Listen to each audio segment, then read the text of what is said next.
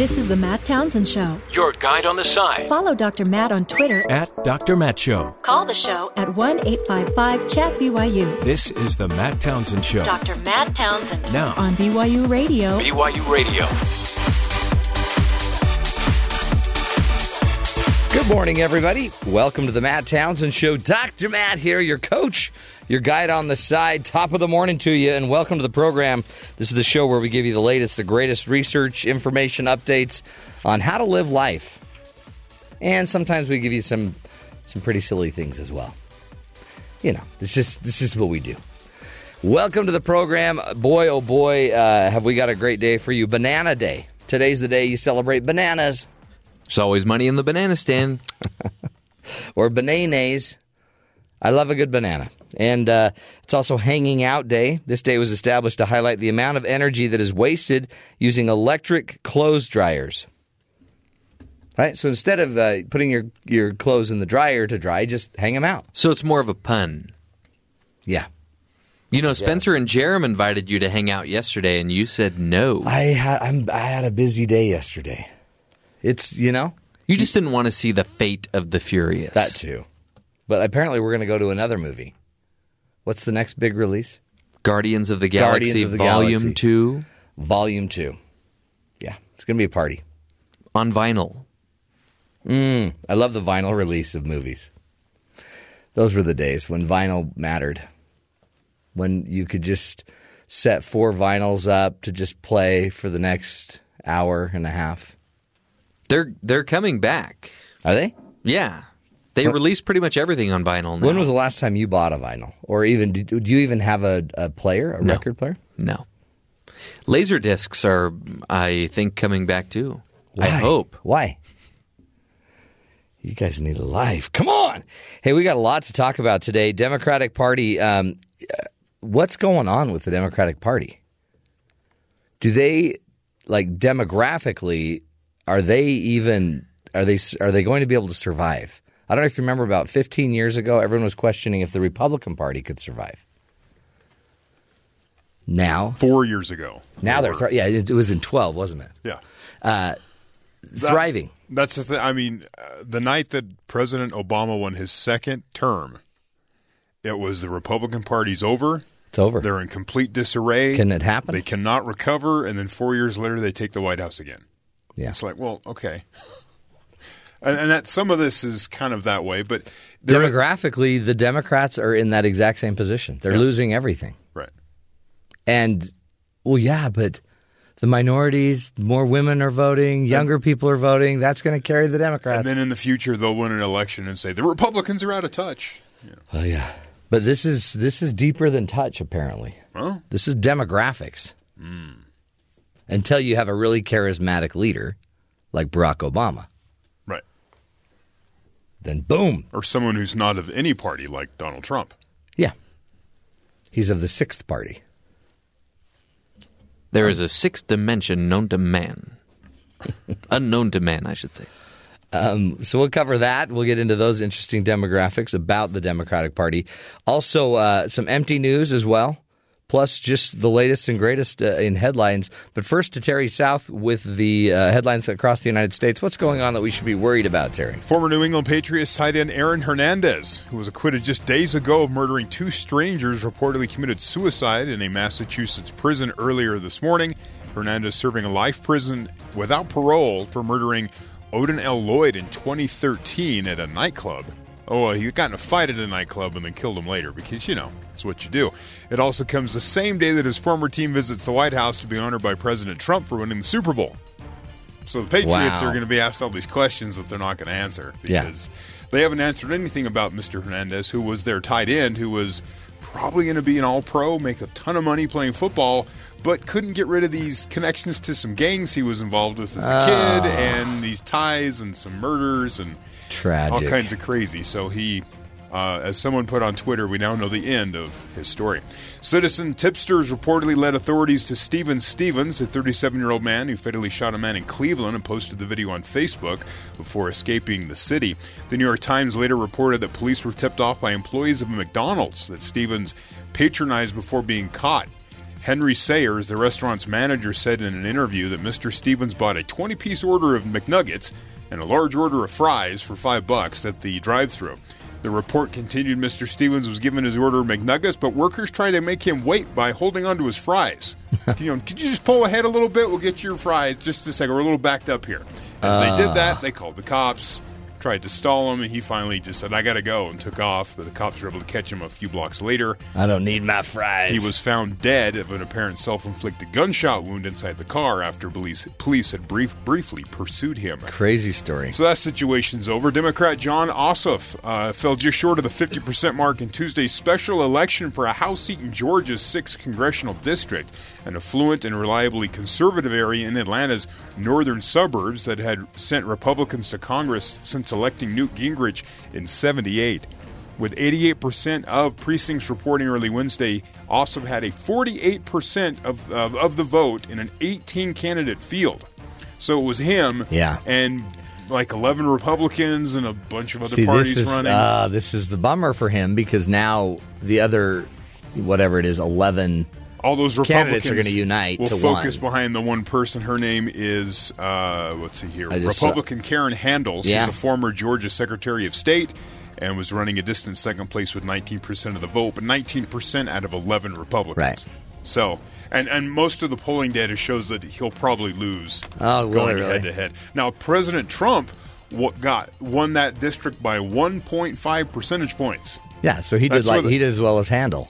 That's where they feel maybe this district was shifting Democrat. Yeah. Which is interesting for our, our upcoming guest about demographics. But Yeah. We'll see how this plays out. Despite claims from the White House that a U.S. aircraft carrier was ordered to the Sea of Japan as a show of force against North Korea, the USS Carl Vinson and four other ships were reportedly moving in the opposite direction towards the Indian Ocean to take part in military exercises with Australia's Navy. Huh? The New York Times though, said the White House on Tuesday passed the buck to the Pentagon, which reportedly prematurely announced the carrier's movements. On Monday, Defense News reported that the carrier and its ships had yet to head north. So the whole point was we're headed to North Korea. North Korea then lobbed a bunch of retaliatory comments back, like, we're ready for war if you are. But the aircraft carrier that was supposed to be headed north to North Korea was, Was really- actually going to Australia But it, I mean, it was eventually going to get to North Korea. after they finished yeah, up like in in Australia. six months. What? What's the big deal? So then the question is, who was wrong? And the White House is like, it was them. It was the guys at the Pentagon. It's Kellyanne Conway. And the guy and uh, the Secretary of Defense is kind of he kind of fell on the sword. I'm not sure what the problem was there. Apparently, nobody over there kind of knows where aircraft carriers are. and in a poorly worded email that Yes. has people on social media wondering when Adidas, the shoe company, may issue an apology. Several Twitter users on Tuesday posted an email they received from Adidas uh, Running that invited them to share their Boston Marathon experience and shop for gear. The problem was the subject line, which reads, Congrats, you survived the Boston Marathon. Whoops. Not the best message to send in connection with the bombing in 2013 Yeah. and all that. So Yeah. you survived. We're having a lot of uh, these companies that aren't getting their messaging right. Pepsi had the problem with the Kardashian or the Jenner girl. Yeah. I mean, these people are paid a lot of money to get messaging right. Right. They're supposed to be intelligent, smart, savvy when it comes to public messaging. I, I simply asked my wife. I didn't say what the problem is with this, or I just said, "Here's this message from Adidas," and she just with like instantaneous response, like, "No, that's bad."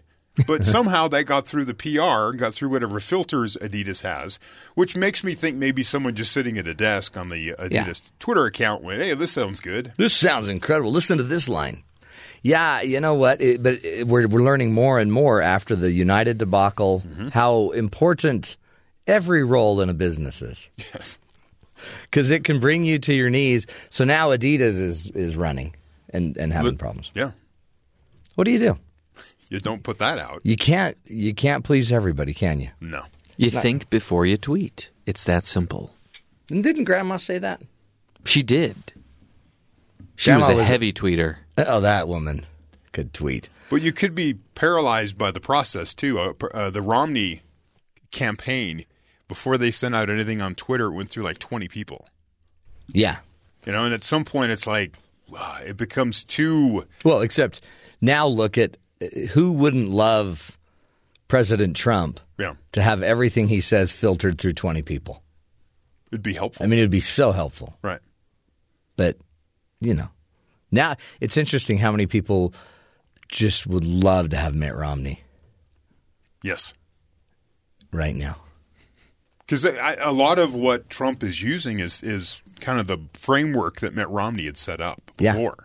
And he's, but the difference with with Mitt is that he, he was just, he was kind of slower to react, Right. very pensive, thoughtful about it. And, you know, we wouldn't, we wouldn't have told everybody that we were about to go to war with North Korea by sending a fleet to Australia. Australia. Yeah. Yeah. But I don't know, whatever. Whatever. So, um, what, okay. It just seems like tr- Trump seems to have a, a good week and then a bad week. Mm-hmm. Then a good week. Right. And then a bad week. Wrong. And it also seemed like I thought for sure Bannon was gone. Well, that was the. Uh, we're, we're getting all these reports that are kind of uh, second and third hand, uh, inside sources type of thing, and those things change. And and you could also see the president seeing all those reports and then going, "No, we're not going to make that decision right now. Yeah, we're not doing that. I'm not going to give them a win." Those media people, I guess especially because if everyone's talking about it, he's like, no, I'm not going to. yeah, because because he's transactional. He's he can uh, change his mind on an, on a on a topic on an issue. Yeah. I heard someone uh, from the National Security Council yesterday on an interview talking about how that's one of his greatest strengths is you really have no idea what he's doing. Yeah, I mean, a lot of people that used to not be a strength. It keeps our friends and adversaries kind of uh, off balance Yeah, when it comes to you know foreign policy and national relations that way. and how? Um, yeah, isn't it? It's a strength it? It's a strength. Many would say it's a weakness, not but to have a clear position on things. but it, it almost does seem like there's just this. There's almost a genius to it because it seems like it, there's no genius to it except he keeps. He's the president of the United States. right. He I mean, ran the that- table. That's what the person from the National Security Agency or Council was talking about. Was you look at like people were saying his Twitter account was just random stuff. oh yeah, crazy, crazy, kooky, this, random. this guy's convinced that there is a strategy to it. yeah, And he goes, and case in point, he goes, he's the president. Nobody thought he was going to get there. I mean, that's his He's favorite line. I'm yeah. the president. And he goes, just the fact that he won the election Yeah. shows there's strategy, not just chaos in what's happening Well, with the Trump administration. and in the Supreme Court today, they're going to be hearing a case that Neil Gorsuch could very easily be the deciding vote on about religious freedom. right. And he got that done for this crazy guy that just tweets randomly that's completely out of control and has no discipline. His, Wrong. He's got he, he's got his Supreme Court justice sitting there now, Yeah. and He did call uh, Paul Ryan, Ron Ryan, like five times yesterday when he was talking in Wisconsin. So You're there's always that. oh, well, He goes, but, I was talking with Ron yesterday. Ronnie, Who was he thinking about? This was locker room talk. Certainly, I'm not proud of it. He goes, Paul Ryan, you know where he's not here today with me. He's talking to NATO. And you know, I got on the phone with Ron and I was telling him, you're like, what? He did it like three or four times in the speech. Ron Ryan.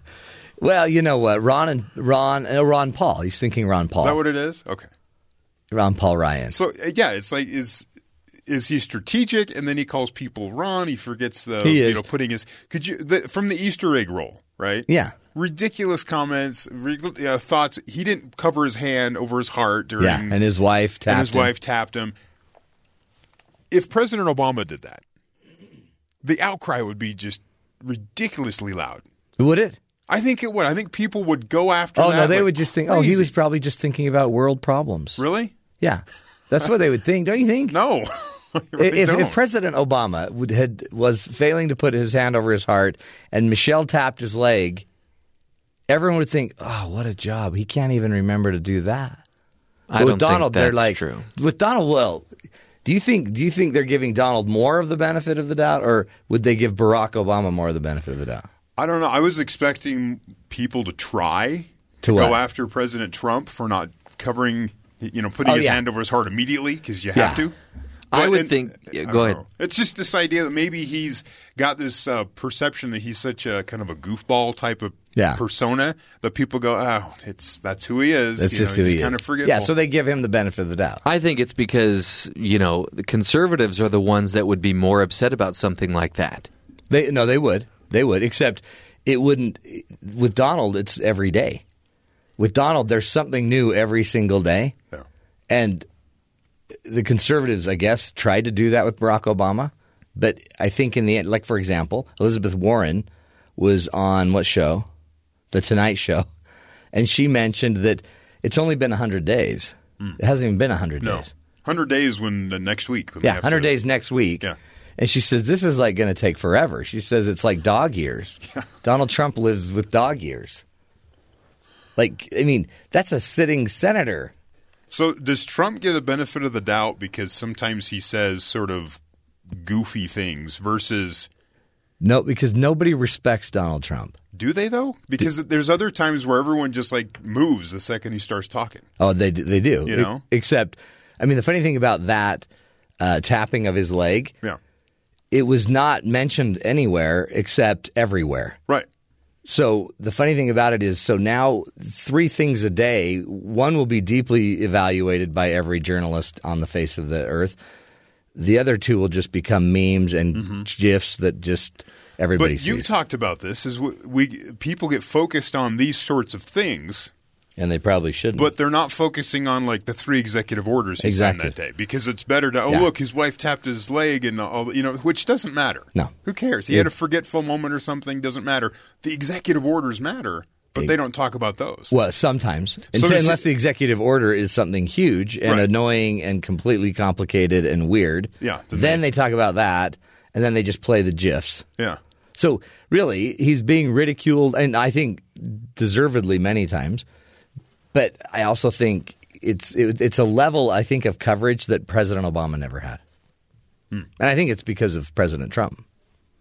President Trump, I think, demands he's a media vacuum. He sucks all of the air out of the media, and he knows how to do it. That's how he won the election, right?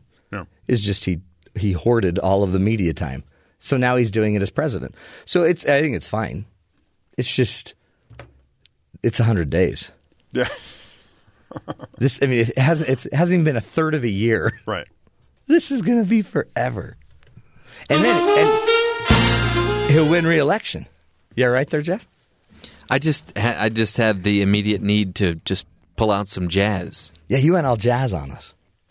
This is why we want to talk about the demographics because is Trump is Trump helping or hurting? In reality, it may not matter what the president does because behind all of this there are some demographic issues that are going on, and we have a, a researcher, a social scientist that's been looking at the demographic movement of the Democratic Party, and he thinks they may be in trouble. The Democrats, not only do they not seem to have any standout leaders to take over and start leading, younger, I guess, leaders of the Democratic Party, but they also have a demographic crisis where they may not have the votes they used to have. So stick with us on this. This is an interesting discussion up next about politics. We'll be right back.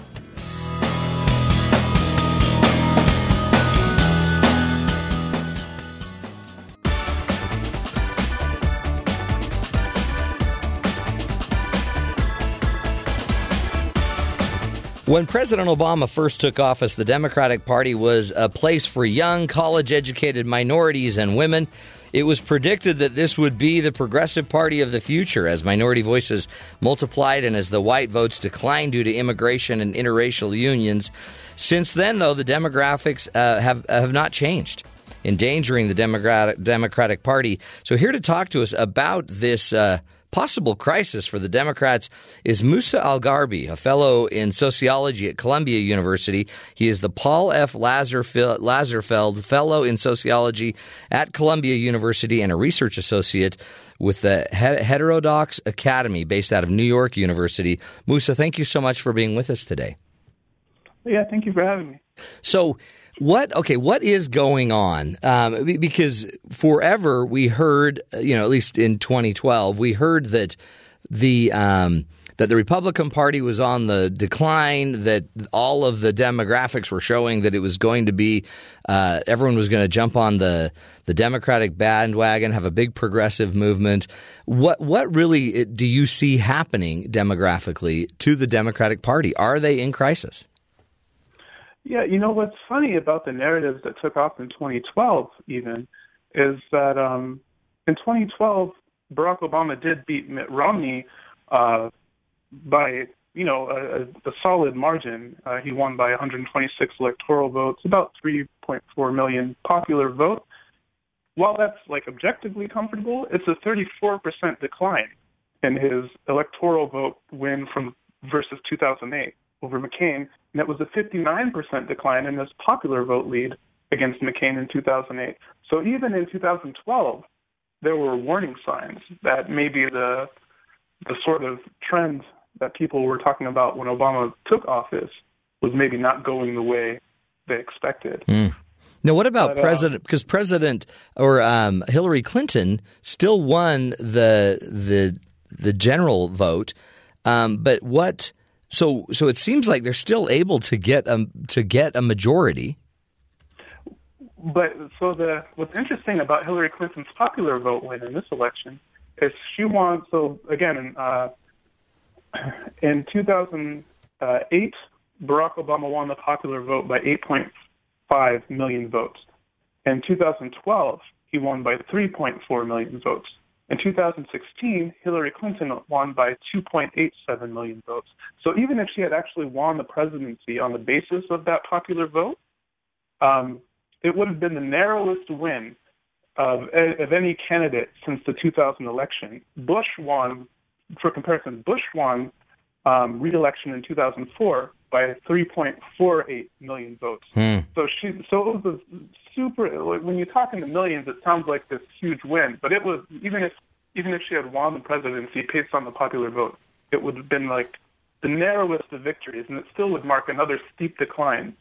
Um, Which but the problem that the Democrats face is that even the popular vote advantage they have doesn't translate necessarily to winning the races that they need to win.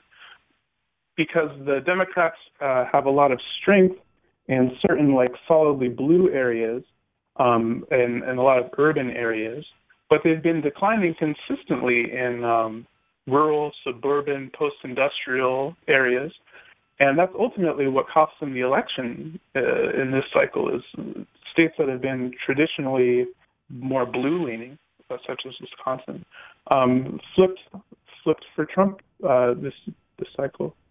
How much of this, um, and, help us because the statistics behind all of this, they're they're, I think they're actually incredibly enlightening, but incredibly complicated. How much of this is actually just personality? It seems like President Obama killed it, uh, getting um, 8.5 million of of the of the um, of the vote. Uh, but but what's but he his personality was so enormous. And he was it was such a kind of a groundbreaking election. The first African American to be president of the United States. Um so and then and then you know Donald Trump seemed and and, and Hillary Clinton seems to had some personality issues where some you know had a history and a lot of people that didn't like her. How much of this is democratic philosophy and ideology versus just the people that we that you know that are being put out there Yeah. So, okay. So let me address two two parts of that. So the the trend. Um, so Barack Obama certainly he was an exceptional candidate. You know, he's uh, he was very um, very skilled on the stump, very inspiring. But the the trend that the Democrats sort of, but what made Democrats think that Obama represented such a dramatic sort of trend for the future was in part because the the sort of upward trend for them started around the 2006. Um, the 2006 midterm elections, Democrats also they they swept. Um, they, they ended up uh, expanding their lead in one chamber, flipping another chamber. All the like across the board, everything looked pretty good. And then 2008, Barack Obama just took it to a different level. So they they were assuming, but this is not the first time that the Democrats have made this kind of a prediction. Uh, I, I they right before Reagan, um, uh, took office. They were predicting a, a permanent Democratic majority right before um, Reagan took office. They were predicting it again, and in both of these cases, you know, uh, Nixon uh, won re-election by the what was at the time the largest landslide, you know, in, in contemporary American history. And this was right before the Democrats were saying that they were going to have a permanent majority. Reagan, similarly, he won election and then re-election by huge landslides. Um, so there seems to be this trend of Democrats predicting that they're going to win a permanent majority right before they get expelled expelled yeah. from power in some major way, which is it's bizarre. Uh, it's bizarre, but uh,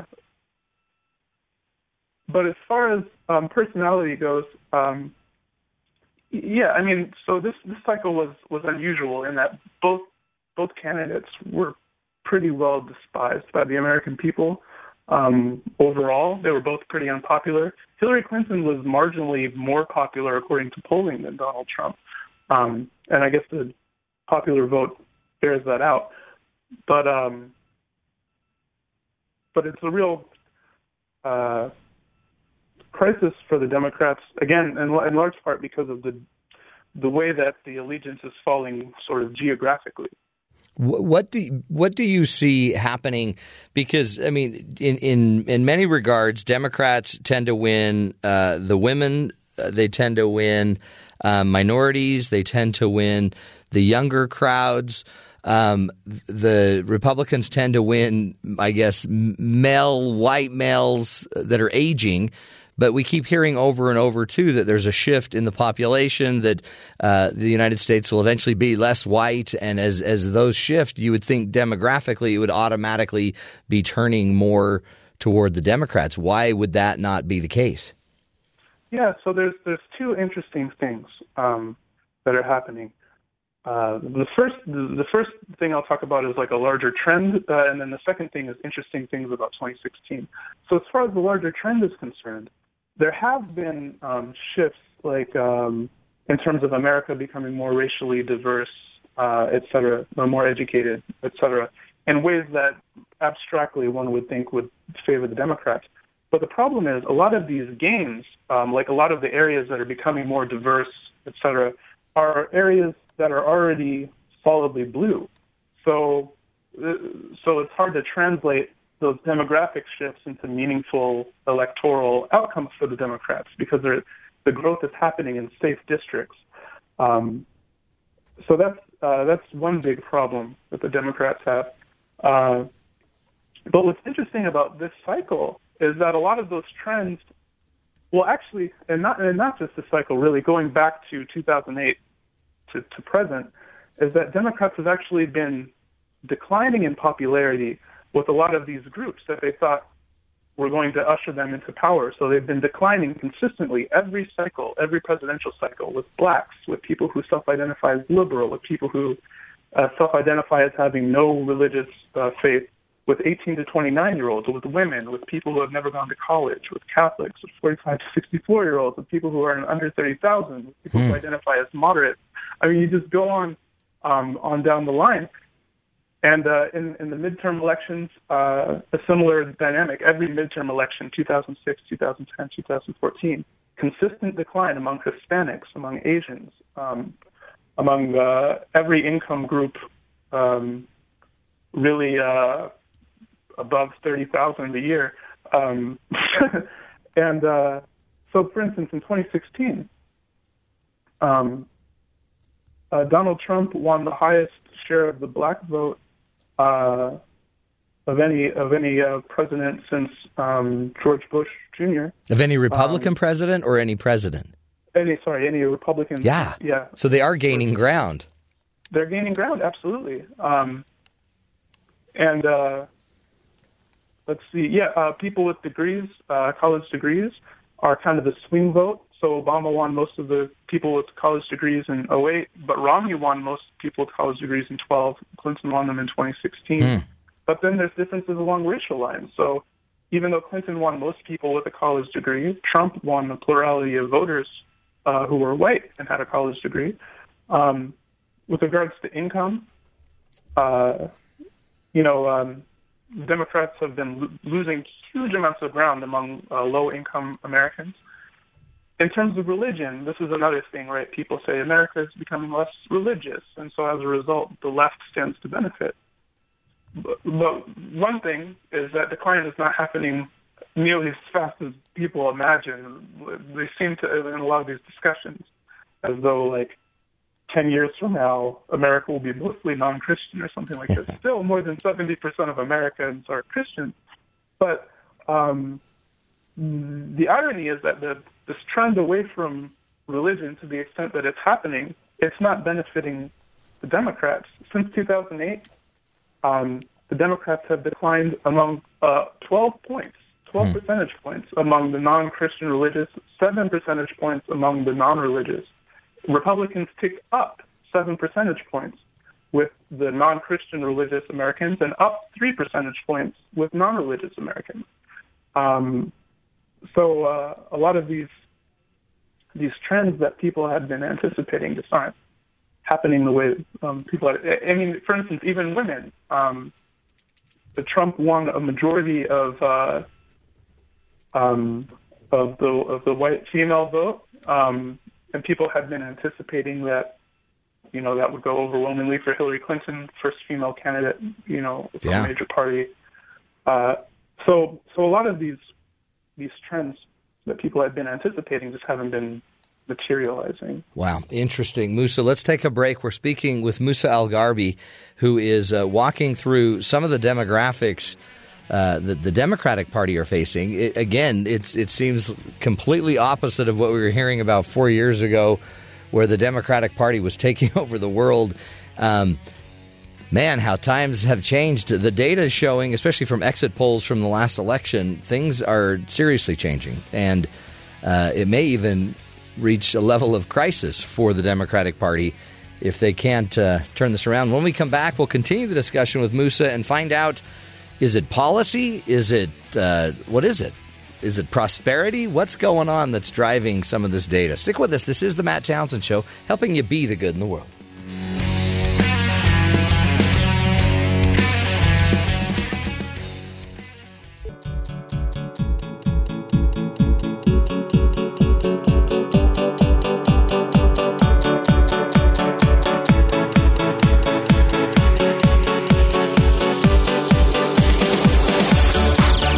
Welcome back, friends, to the Matt Townsend Show. On the phone with us right now is Musa al-Gharbi. He's a fellow in sociology at Columbia University and is helping us understand the uh, the demographics, all of the data, the research behind the Democratic Party, uh, how well they're able to draw and bring uh, voters in, and where are all of these votes going.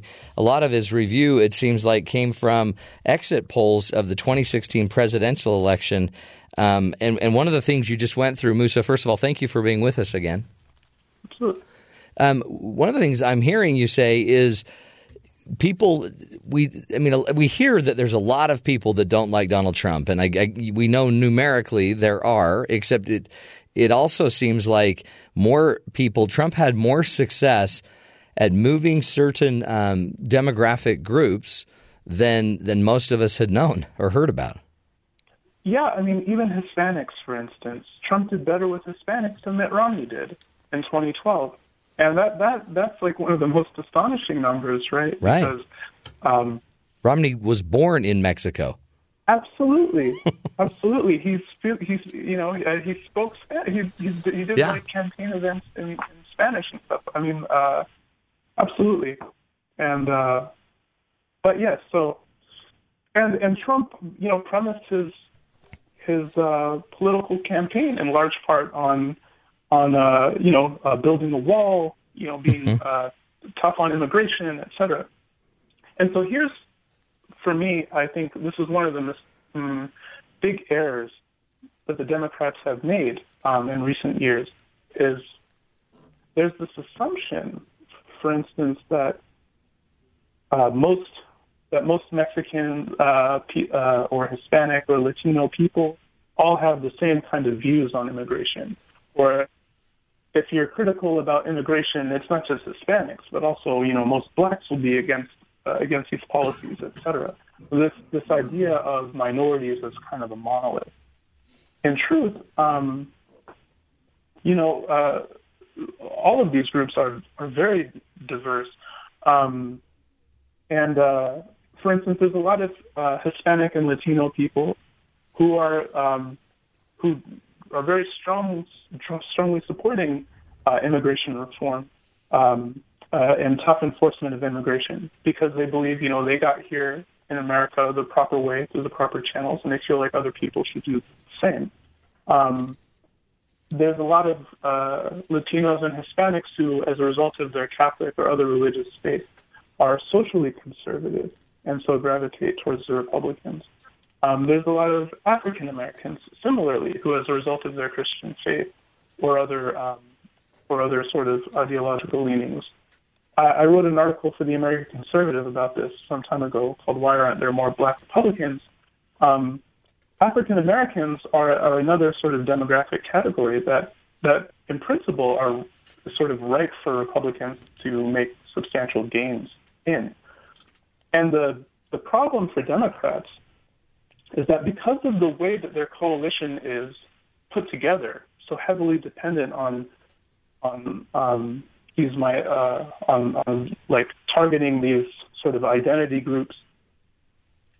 If Republicans just take a you know a pretty small sliver of any of these groups, um, basically it makes it difficult to impossible for Democrats to win unless they really compensate by taking a lot more by making them uh, an even larger share of the sort of white vote that they haven't been doing as well. Hmm. Um, it, We've had other guests on the show that talked about that. That uh, Democrats tend to organize, you know, by identity politics in in nicely, you know, they believe, like you're saying, nice monolithic minority groups. um, but what you're saying is, and, Republicans tended to actually have fewer constituencies, but more. Um, kind of certain certain principles that people would follow. And I guess what you're saying is if if Republicans continue to just hit on certain principles, socially conservative principles, you'll still be able to draw a sliver out of many of these um, identity groups or minority groups. Absolutely, and I think uh, I think for um, I think especially a lot of the the um, policy positions, a lot of minorities are maybe uncomfortable with sort of some of the tone and rhetoric that Trump uses, mm-hmm. perhaps. But a lot of the policy positions that he advocates, for instance, are are very popular um, with them. Uh, for instance, a lot of uh, African Americans um, are do support, you know, stronger restrictions on immigration, for instance. Yeah. Um, et cetera. And uh, and you know, there's there's also this like math problem for the Democrats, right? So you can take all of these little identity groups, but they just don't don't add up to a majority. LGBTQ Americans, even by the most generous sort of estimates, are up to possibly four percent of the electorate. You can take Muslims and Jewish Americans combined, and they're three percent of the electorate. Um, blacks and Hispanics are about 10 to 12 percent each. Uh, Hispan- uh, Asian Americans are four percent, Hmm. So um, even if Democrats got 100% of the vote from all of these groups, they still wouldn't be anywhere near a majority.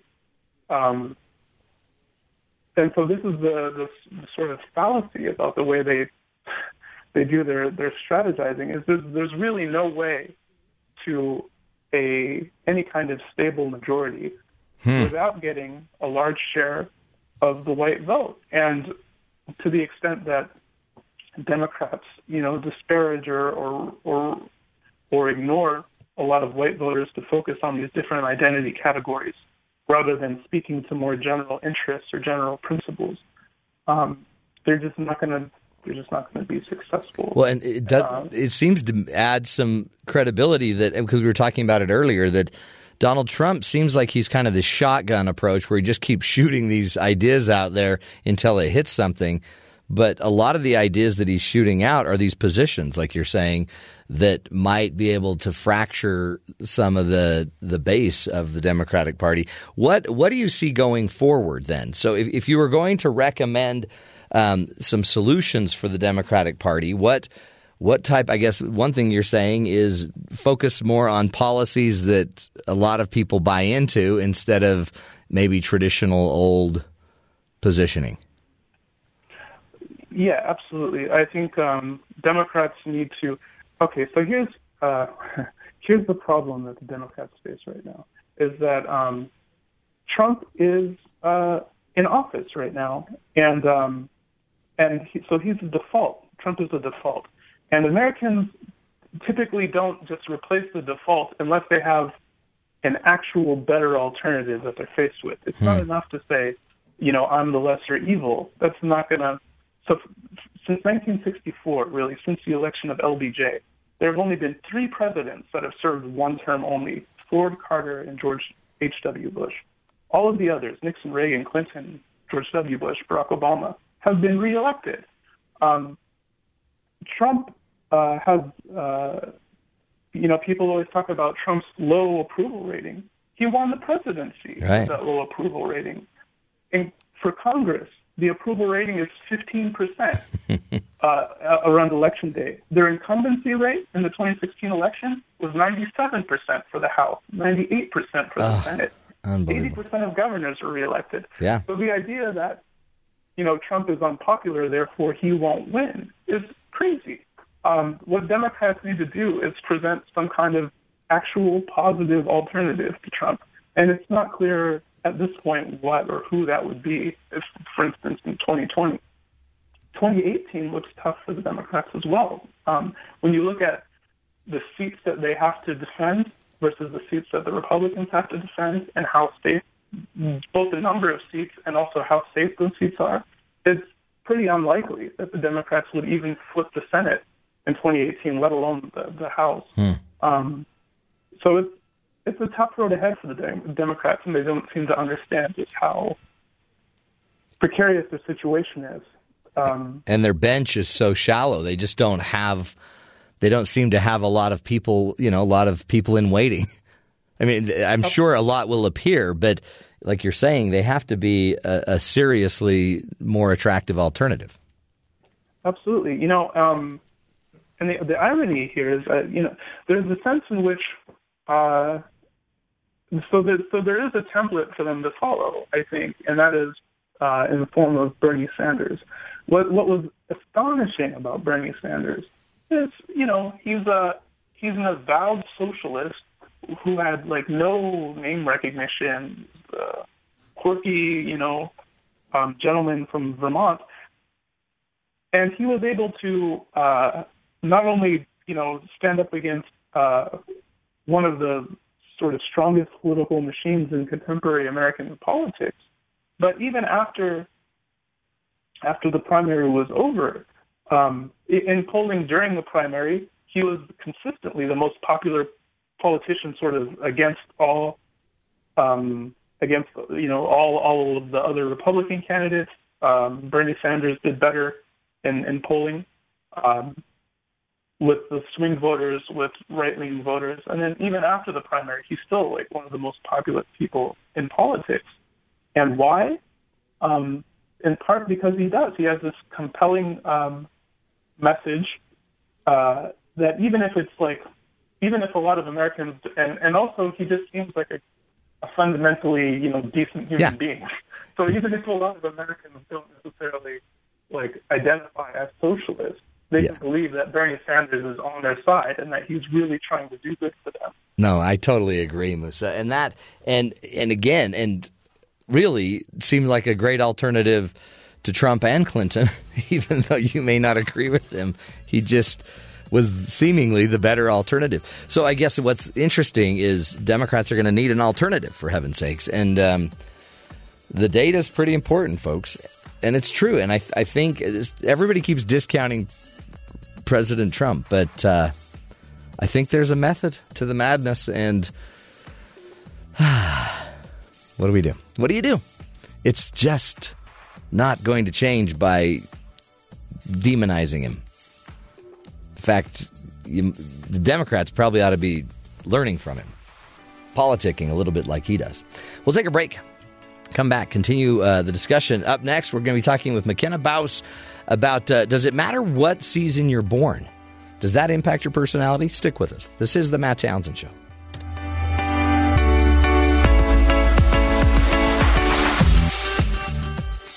Welcome to her house. She is looking about. She is here to break down things you didn't know now. Welcome back, friends, to the Matt Townsend Show. In the house, Makena Bauss. Bauss is in the house. She's our producer, our studio, our a uh, uh, what do we call it? Social media expert. But also, um, she likes to come in and give us little brain benders, little mind benders. Today, we're talking about the season of your birth. Yeah. And does it impact your personality? So a lot of people, you know, they hear that and they're thinking, are we talking about like astrology and all those, Right. you know? Oh, you're a Taurus. Yeah, I am a Taurus. Yeah. Um, but that is not what we are talking about. Um, we're talking about something a little more scientific Okay, good. than that. So, does it matter? It does. It, it it makes a difference, and this is just sort of in the broad categories of you know spring, summer, fall, winter. Um, but they've there's been numerous studies that have been done, generally tracking college students and adults and their mental health and things like that. Yeah. and then looking back to when they were born and consistently they find these general trends and obviously there's going to be exceptions person to Sure, person sure. but broad strokes there are some trends about mental health with what, what when you were born Okay, so what are some of the trends? What do we if you know when we're born? I mean, I guess if you're born in the deep of winter, it maybe it would impact It- stuff. yeah, how it- often you go outside, how much how sunlight matters to you. totally um, so speaking of winter um, babies who are born during the winter throughout their life tend to have higher rates of schizophrenia bipolar disorder seasonal affective disorder and depression but they tend to be less irritable than other people Really? Yeah. To- so that they would survive, so their parents wouldn't just kill them. Ah, yeah, I guess. Interesting. Okay. Yeah. Um, when it comes to springtime babies, uh, they have some of the highest rates of just general optimism. Um, but on the complete other side of that, they also have some of the highest rates of clinical depression. Really? Yeah. So Spring sort of two babies have higher rates of clinical depression. They do. Summer babies have some of the same gen- trends of general optimism that you find in spring babies, um, but they tend to have the highest rates of like rapid cycling between high and low moods. Hmm. Not necessarily like full on bipolar, but they tend to be a little more volatile. A little moodier. Yeah, a little moodier. Um, fall babies, I feel like they really sort of got the jackpot on this one. um, they have low lower levels of depression. They're less likely to develop bipolar disorder, though they do tend to be slightly more irritable than others. But I feel like irritability is a pretty decent trade off for no depression or bipolar disorder. It's interesting um, because these are personality traits. So, and they believe a lot of times you're kind of born with your personality. So this is this would be just your temperament, your moodiness, your. And what's interesting too is some of these then you might be moody, but it could also be interpreted clinically as Some of bipolar yeah, or whatever. So exactly. It, it, I mean, it- you might. This is starting to border maybe on where you know all the gray area of the mental health science. And I mean, there's so much of that Yeah. gray area. Um, but but it, it- but it is interesting. It really is, and you know they, they look at sort of you know why is that, and they're not they don't have really firm saying for sure it's because of this and this. Yeah. Um, but some of them are just the health of the mother highly influences the health and development of her child. Sure. Um, you know, a mother who uh, is you know, pregnant during winter and is suffering from seasonal affective disorder, that's going to affect her general health, and that's going Yeah. to affect how her baby her chemistry exactly. is going to cook the baby a certain way and if she's homebound because she can't get out because of weather and Mm-hmm. or summer you're always out and busy and you got a million things to do. Exactly, and even just eating trends; Mm-hmm. those vary significantly throughout the year. There's times of the year when we tend to eat better Yeah. than others, and that's going to have an influence. that makes sense. Makes sense. Interesting research. See? Makena just a mind bender. Uh, we'll take a break folks. We'll come back continue learning to be better. Stick with us. This is the matt townsend show It's a house of bells. This is the Matt Townsend Show. Your guide on the side. Follow Dr. Matt on Twitter. At Dr. Matt Show. Call the show at 1 855 Chat BYU. This is the Matt Townsend Show. Dr. Matt Townsend Now, on BYU Radio. BYU Radio.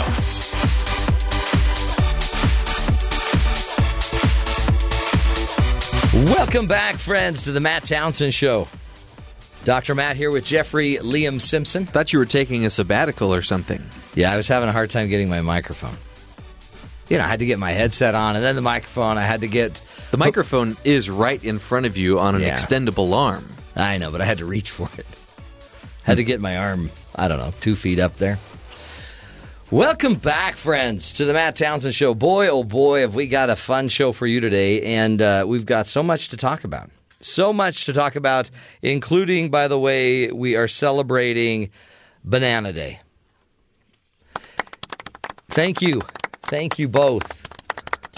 Bananas are pretty great. However, hmm? if you were to mix them in a shake or a ah, smoothie, Yummy. which is also great, but you have to be careful not to use too much because bananas are so overwhelming. What do you mean? Meaning, if you use too much, all you're going to taste is the banana. And? Well, what if they're strawberries? Strawberries, I mean, bananas can't compete with strawberries. Oh, can't they? No. When you play, when you need to have a pretend phone, how often do you reach for a strawberry? Well, usually I'll just use my pinky finger and my thumb. What if you're? What if you were in a splint, or your hand was in a brace? That is a good point. well, then I would st- I would probably have a hard time holding you that reach- banana. Then your friend could hold it. Bananas are the only food that makes a great fake phone. I'll give you that. A graham cracker could work. But a fruit. It's the We're shape talking of our- fruit It's here, the shape We're of every talking phone. fruit, yeah, but we're a talking graham fruit. cracker, you said food. Sorry, I meant fruit. Oh, okay. which is funny. 'cause, yeah, a graham cracker looks way much more like a phone than a banana. And Not- see what not I a did flip phone. with my pinky and my thumb. Yeah, I was just thinking nobody uses a flip phone flip phone anymore. Oh, don't they? No, My dad does. really. Are you are you dissing Terry's dad? There's a lot of people, a lot of, a lot of kids in junior high that have So flip phones rude. because their parents won't get them a smartphone. It's, I I kind of missed the flip phone. I it do was too. fun. That's how you know you. When I was a spy, I used to always have a flip phone. Just pay for it, just a quick little one. I'd buy at Sev, and then His burner phone. and then my burner phone, and then I would break it in half Yeah. so that I couldn't be followed by my other spies that were spying on me. Sounds like every episode of Breaking Bad. Exactly. Mm-hmm. So mm-hmm. you have to give me this though. The banana is probably the least respected fruit because it's Yeah. the punchline in every joke. It is. You slip on a banana peel. And when was the last time, honestly, you even slipped on a banana peel? Mm. You're more likely to slip on a graham cracker if Well- you're keeping score. People are more uh, environmentally conscious these days, so you don't see as many banana peels lying around. Yes, they recycle them. See, this is the deep insight you don't get on any other show. Other shows would not have spent any time on that. Today's a really special day, too, because it is the day that uh, both Jeffrey and I are going to the dentist. Not together. Not together. That not- would be weird. Not the same dentist, but somehow we timed our dental visit on the same day. So tomorrow we will both come back with our dental stories of what went right, what went wrong, what should we continue to do, what should we stop doing, what should we start doing at the dentist. The embarrassment of do you floss? Yes. No, I don't. And we compare our goodie bags, and maybe we can make some trades. Yeah. Okay, let's do that. You're on. This is going to be tons of fun. Today, also, we're going to be talking about pornography addiction. And uh, it, it, can you be addicted to pornography? Our, I think our next guest will have some incredible insight on it as we as we get into it. It's more and more accessible. I mean, it used to be, you know, you had to go to these seedy part of town to go get this magazine, and then you had to hide it, and it was really harder to do. Now your kids on that cute little phone that you keep handing them to give them attention and to keep them distracted, now they can pull up those seedy parts of town and watch anything they shouldn't be watching. And we'll talk about the impact it's having on our communities and our lives and our wives and our marriages and our families. That'll be up next. Also, we'll be doing a lot of uh, headlines, including our, our own Chick Shumway's back. Uh, Schick had a little problem a while ago uh, where he had his jaw wired shut. No, I think that was Ron Brokaw. Oh, it was? Yeah, remember he got hit by the professional Quidditch player? Got punched in the face. Oh, that's right. No, but didn't a car fall on Schick Shumway? Oh, you're right. Yeah. So, but he's back. So this is exciting, and we sent him to go interview uh, a construction worker, I believe in Florida, about because there's a lot of profanity on construction sites. I can't wait to hear this. Yeah. Although I doubt I'll be able to hear it. Yeah. Schick always has trouble with his audio. So so we'll get to that up next as well. But uh, first, let's get to Terry South and the headlines. Terry, what's going on around the rest of the country? Homeland Security Secretary John Kelly told anyone who dislikes the way his department is handling immigration to change the law themselves or, quote, shut up.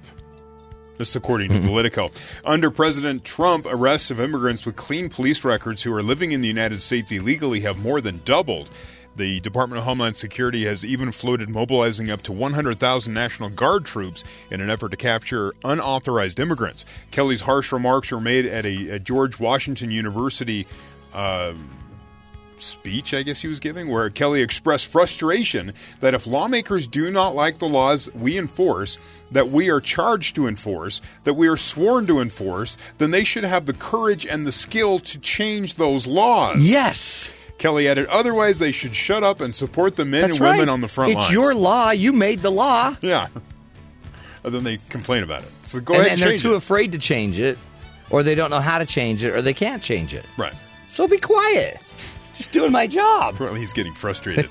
the man accused of murdering four white men in Fresno, three of them in a Tuesday morning shooting spree, repeatedly referred to, quote, white devils in online postings. Police believe 23 year old Corey Ali Muhammad's killing spree was a hate crime, not an act of terrorism. The suspect's father, Vincent Taylor, tells the LA Times that his son believed black people and white people were at war and a battle was about to take place. Police say Muhammad, who surrendered peacefully after the shooting was, uh, of three men, had told them he decided to kill as many people as he could after he was identified as a suspect in a fatal shooting of a Motel 6 security guard last week. This, according to the Fresno Bee. Wow. Just randomly drove into downtown Fresno and started shooting people. At one point, he pointed the gun at two Hispanic women in a car that had a kid in the back seat. Decided not to let, them go, and then moved on to the next person.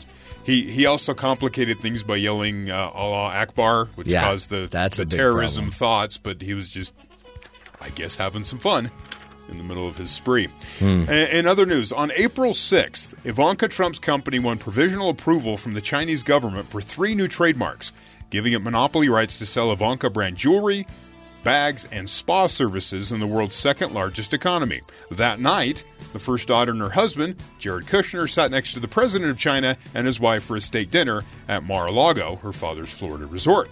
The scenario underscores how difficult it is for Trump, who, uh, Ivanka Trump, who has tried to distance herself from the brand that bears her name to separate business from politics in her new position at the White House.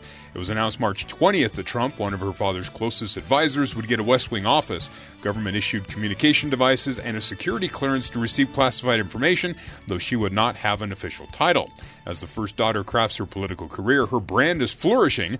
Despite boycotts and several stores limiting her merchandise, U.S. imports, almost all of them from China, shot up an estimated 166% last year, while sale, re, sales hit record levels in 2017, further causing question as you have your business and then you have politics and are as one benefiting the other. Yeah. Ethics violations. Is this one of them? Especially when you get three trademarks in China when you're sitting next to the president. Yeah, that's a little China. strange. And the timing, again, I think this happens all the time, everywhere. But it's the Trumps have a really bad timing issue, and I guess it's just because they don't have a million people vetting their stuff. I don't know, but I, am not sure. just it can't happen when you're sitting at the table and then all of a sudden, ching, ching, ching, Yeah, these money comes copyrights come in. So that's being looked at. We'll see what happens Hmm. Of there. course. And finally, the long awaited arrival of April, the giraffe's baby, has made Animal Adventure Park in New York the second most live viewed channel in YouTube history. I looked it up. April's live stream had more than 232 million live views, 7.6 billion minutes of live watch time since February, second only to League of Legends esports, people watching people playing video games, which has been around since 2012. The channel had its biggest day on Saturday with more than 14 million live views. More than 1.2 million viewers were watching the live stream simultaneously on YouTube when April gave birth Saturday morning, making it one of the top five most watched moments in YouTube history. See, this is how bad my timing is. I watched before she gave birth, so I never saw the birth. Right. I watched like a week before. I just saw I saw a link and I'm like, oh, a, a pregnant giraffe. That's got to be fun to look at.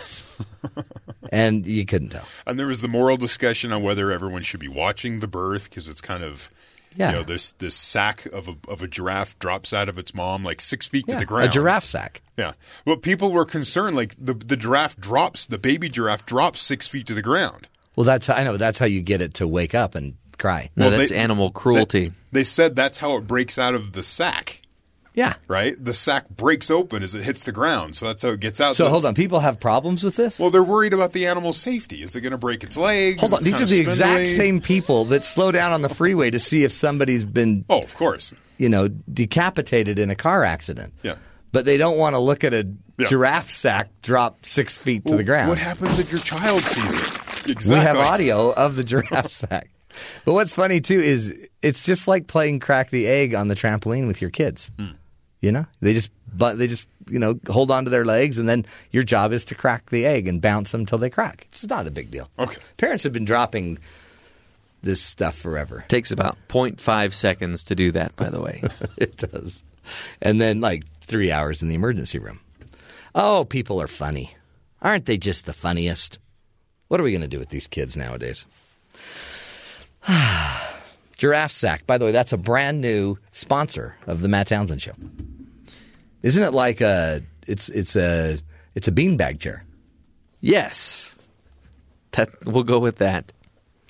Um, great story out of Quebec. A driver charged after the police find um, sus- uh, find that their suspension of the car was made from wooden logs and chicken wire. A driver who used wooden logs and chicken wire to reinforce the vehicle's suspension was ticketed and had his car impounded by police following a traffic stop in Quebec. The police said they pulled the 1999 Toyota Tercel over on Sunday after noticing the car didn't have any working brake lights. After pulling the car over, they discovered the 28 year old driver had no proof of insurance and an alcoholic beverage in the front seat, police said. A, close, a closer inspection of the car also revealed that the uh, three of the four tires showed signs of advanced wear, including no tread in some spots. It was missing its windshield wipers and had rear suspension held in place by wooden logs. It basically was being kept. Uh, it's, it's the only thing keeping the vehicle up were these wooden logs. And which, by the way, th- this car's been out there forever. It's called the Lincoln Log Town Car. Oh, I love Lincoln Logs. Uh, Lincoln Log Town Cars are like one of the nicest cars you can buy. they take forever to put together, though. Yeah. You know, and you have to do the alternate Yeah. stacking and But they're, you know, and then once you get them, and then the baling wire, once you get them all wired up, they're they're great. Except one did catch on fire, and I think they were calling that one a Firebird. and then on top you put like the little orange chimney, the Yeah. plastic orange chimney. The funny thing about this car is we see them in the parking lot out here with students all day long. That's what they're all driving. Every student has had a bad car before. A Come on. student will drive anything. In fact, Makena Bauss, one of our own, her car, her car is held together with logs and baling wire as well. And I think she has double A batteries in there Yeah. instead of the traditional. Yeah, she had a battery problem the other Yeah. day. Uh, we told you that our own Chick Shumway was going to uh, be making an appearance. He's, you know, for MT News reporting, Matt Townsend News, we, we always like to send out the very best. Uh, and because we can't afford them, we've got guys like Chick Shumway and Ron Brokaw, Tom Brokaw's third cousin, twice removed. And uh, we've asked, there was a story that came out about a contractor that uh, has banned foul language at a school's construction site because the children were um, were struggling. Right, uh, the the sign he put up a sign saying "No foul language." Has been spotted at a site at the, the new library being built on Temple University's campus. The station uh, asked about the sign and was told nobody complained about the bad language. Instead, instead Madison Construction uh, Company said it put up the sign so workers will keep it clean around the students and uh, anyone anyone else that just happens to walk by. So we wanted to send our own roving reporter Shik Shumway to the scene. Uh, Schick is going to interview. It's a really interesting audio because he's going to interview some of the guys on the scene. Except the weird thing about it is, I don't think they're uh, following the rules of the sign. They're adjusting, And but so- it's going to take some time. Now I don't know if you heard the tape, Jeff, but you you need to make sure that because there is some profanity. So I need you to b- make sure we're blocking it all. All right, let's Okay. see. Just get ready with the block button. Are you ready? Schick Shumway. Standing outside Salt Lake City, and I got to say I was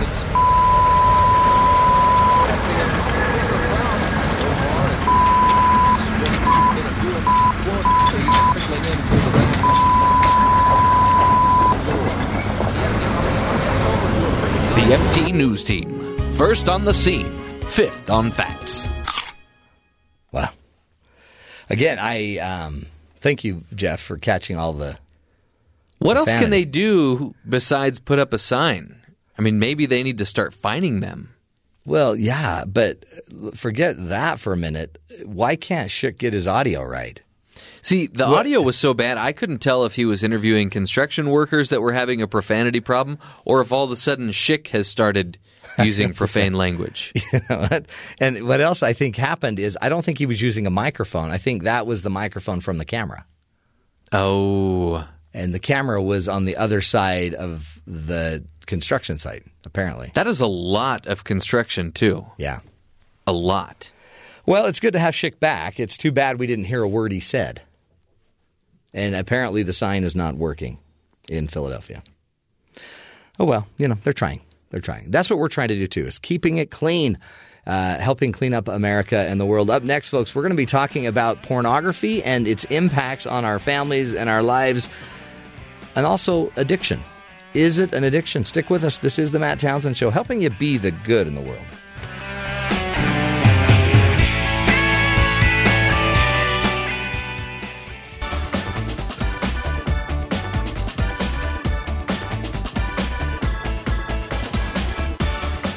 In today's world of technology, there is unlimited access to information, movies, news, and videos. People are able to make connections with friends from all over the world. However, in recent years, we've also seen a spike in pornography consumption and now pornography addictions. Here to help us navigate and understand more about this addiction and, and all the issues around pornography is Vauna Davis, Executive Director of the Utah Coalition Against Pornography. Vauna, thank you so much for being with us today. It's a pleasure to be here, Matt. The, a great website. So anybody that needs to go get resources, or you just held a conference and all the conference speakers' videos are now on the website. Just go to utahcoalition.org. Right. That's right. We're happy to share what we did at our conference with people. Talk to us about um, about pornography. I guess. I mean, a lot of times I think, and I hear it all the time. You know, it is what it is. Men will be men, boys will be boys, but women are involved in pornography as well. There's a lot of, I think, things going on that we don't.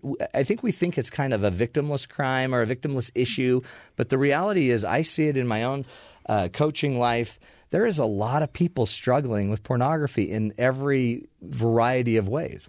You're so right. And we've had the internet available in homes for over 20 years now. And we know there's been lots of benefits from this technology and being able to be connected with the world. But at the same time, this 20 years worth of easy availability to internet pornography has really been pretty destructive. Yeah. You know, at this point, we have so much evidence of the harm of pornography that we've reached a tipping point. We really can't dismiss the damage being done to individuals, to children, to families, even to our society from pornography. What what what is the damage specifically? What's happening that and why do we need to worry about it? It's pernicious, but I think a lot of us don't know how big of a deal it is. Right. Well, first, to understand the scope of the problem, a recent study found that one out of three Americans is searching for pornography at least once a month. Hmm. And that's all genders over the age of 13. Wow. And of course, some groups are much higher. So if you look at teenage boys and young adult men, it's like 67% who are regularly viewing it. And some people are surprised to find that 33% of the teenage girls and young adult women are also viewing A third are still viewing it. Right. Yeah, we think it's a male problem. right. It's it's an equal opportunity destroyer. and, and I guess too, what I think of is developmentally, a 13 year old is not developmentally ready to handle or even understand anything they're seeing there. Right, and not only that, but for children and teenagers, their brains are in a stage where they're more at risk and vulnerable of brain changes. And this is one of the effects of pornography that there's growing evidence for. There's over 30 research studies that are showing that pornography has detrimental effects on brain function and structure. Really? Really. So it And- actually yeah. impacts the the actual brain structure, the physiology, as well as the um, the the patterns, the habits we create in the brain.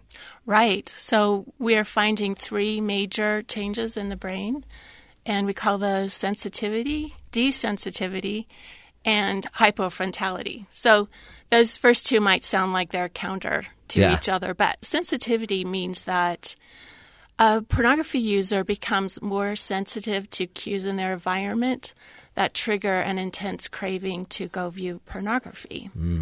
And then desensitivity refers to the effect of when someone's been viewing pornography over time, they become um, need more um, harder material to get the same effect. They'll move on to more deviant and hardcore pornography to get that. And then hypofrontality just means the areas of our brain that are in charge of decision making and impulse control. They some brain scans have actually shown diminishing areas in that brain. Oh, really? And so pornography users have less impulse control. And so, which which comes first, the lack of impulse control, which then begets a habit, mm-hmm. or the habit, which then begets the lack of impulse control? I'm sure it's a cycle that feeds It's on the each pattern, other. isn't it? Right, it's a pattern. So this is so again, we sit there and oh, I'm just it's just a it's just a picture. It's but no, it's impacting how you get stimulated, how you see everything as that, your ability to manage your own uh, reactions and feelings. It's impacting you. Exactly. And it not only has like these physical effects we're seeing in brains, but we know from research that it has a very negative impact on relationships. And Yeah. what do we get most of our happiness from in Right. life? It's our relationships. And pornography users have a very difficult time managing healthy relationships. Because I guess your part of it is that we we misplace pornography as being intimacy, mm-hmm. and it's not intimacy. No. It's not a true connected relationship. Right, there's no real person there. Yeah. I would say that pornography is driven by loneliness and creates more lonely, loneliness. Mm. In fact, studies show that pornography users are less satisfied with their relationships. They're less satisfied with their sex lives, their real, real um, sex lives, and they're less satisfied with their partners. Interesting. And then and then their partners when they hear this is going on, they a lot of times internalize it like something's wrong with them. They're not good enough. And but it, it, it just it almost seems like it I guess it, the same thing would happen if all you ever looked at were food blogs. Yeah. In a weird way, you'd never be satisfied with mm-hmm. how your food looked, how your food mm-hmm. tasted, because you'd always see that there was something better, something different. It's crazy. Right, right. A person who's an active pornography user, really tragically, they can never be satisfied with one person because they've trained their brain to need something new every few minutes. And even that person on the screen will get boring in a few minutes. Is that why we call it an addiction then? Because it Right. starts to negatively impact our life. Right, exactly. And so the American Society of Addiction Medicine has some um, explanation of, of qualities of an addiction. And so we would say that um, it involves an inability to stop looking or stop using something. This applies to all kinds of addiction. Yeah. You know, attempt to stop stop and being unable to stop, a loss of behavioral control, and a diminishing recognition of the impact on your life and on your relationships. Boy, so because th- there's always been this discussion of if pornography really is an addiction, but by the criteria, it seems to meet the mark. Right. Yeah, and there's much more evidence of that today than there has been. And so many states, or, or several states, have already declared that pornography is a public health crisis.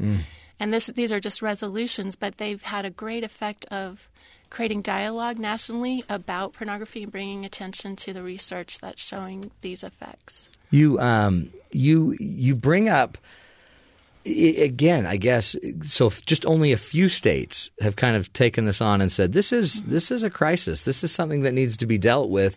Utah is one of those. What led you and the Utah Coalition Against Pornography? What what made you come to this point where you're like, we have got to jump on this. We've got to do something.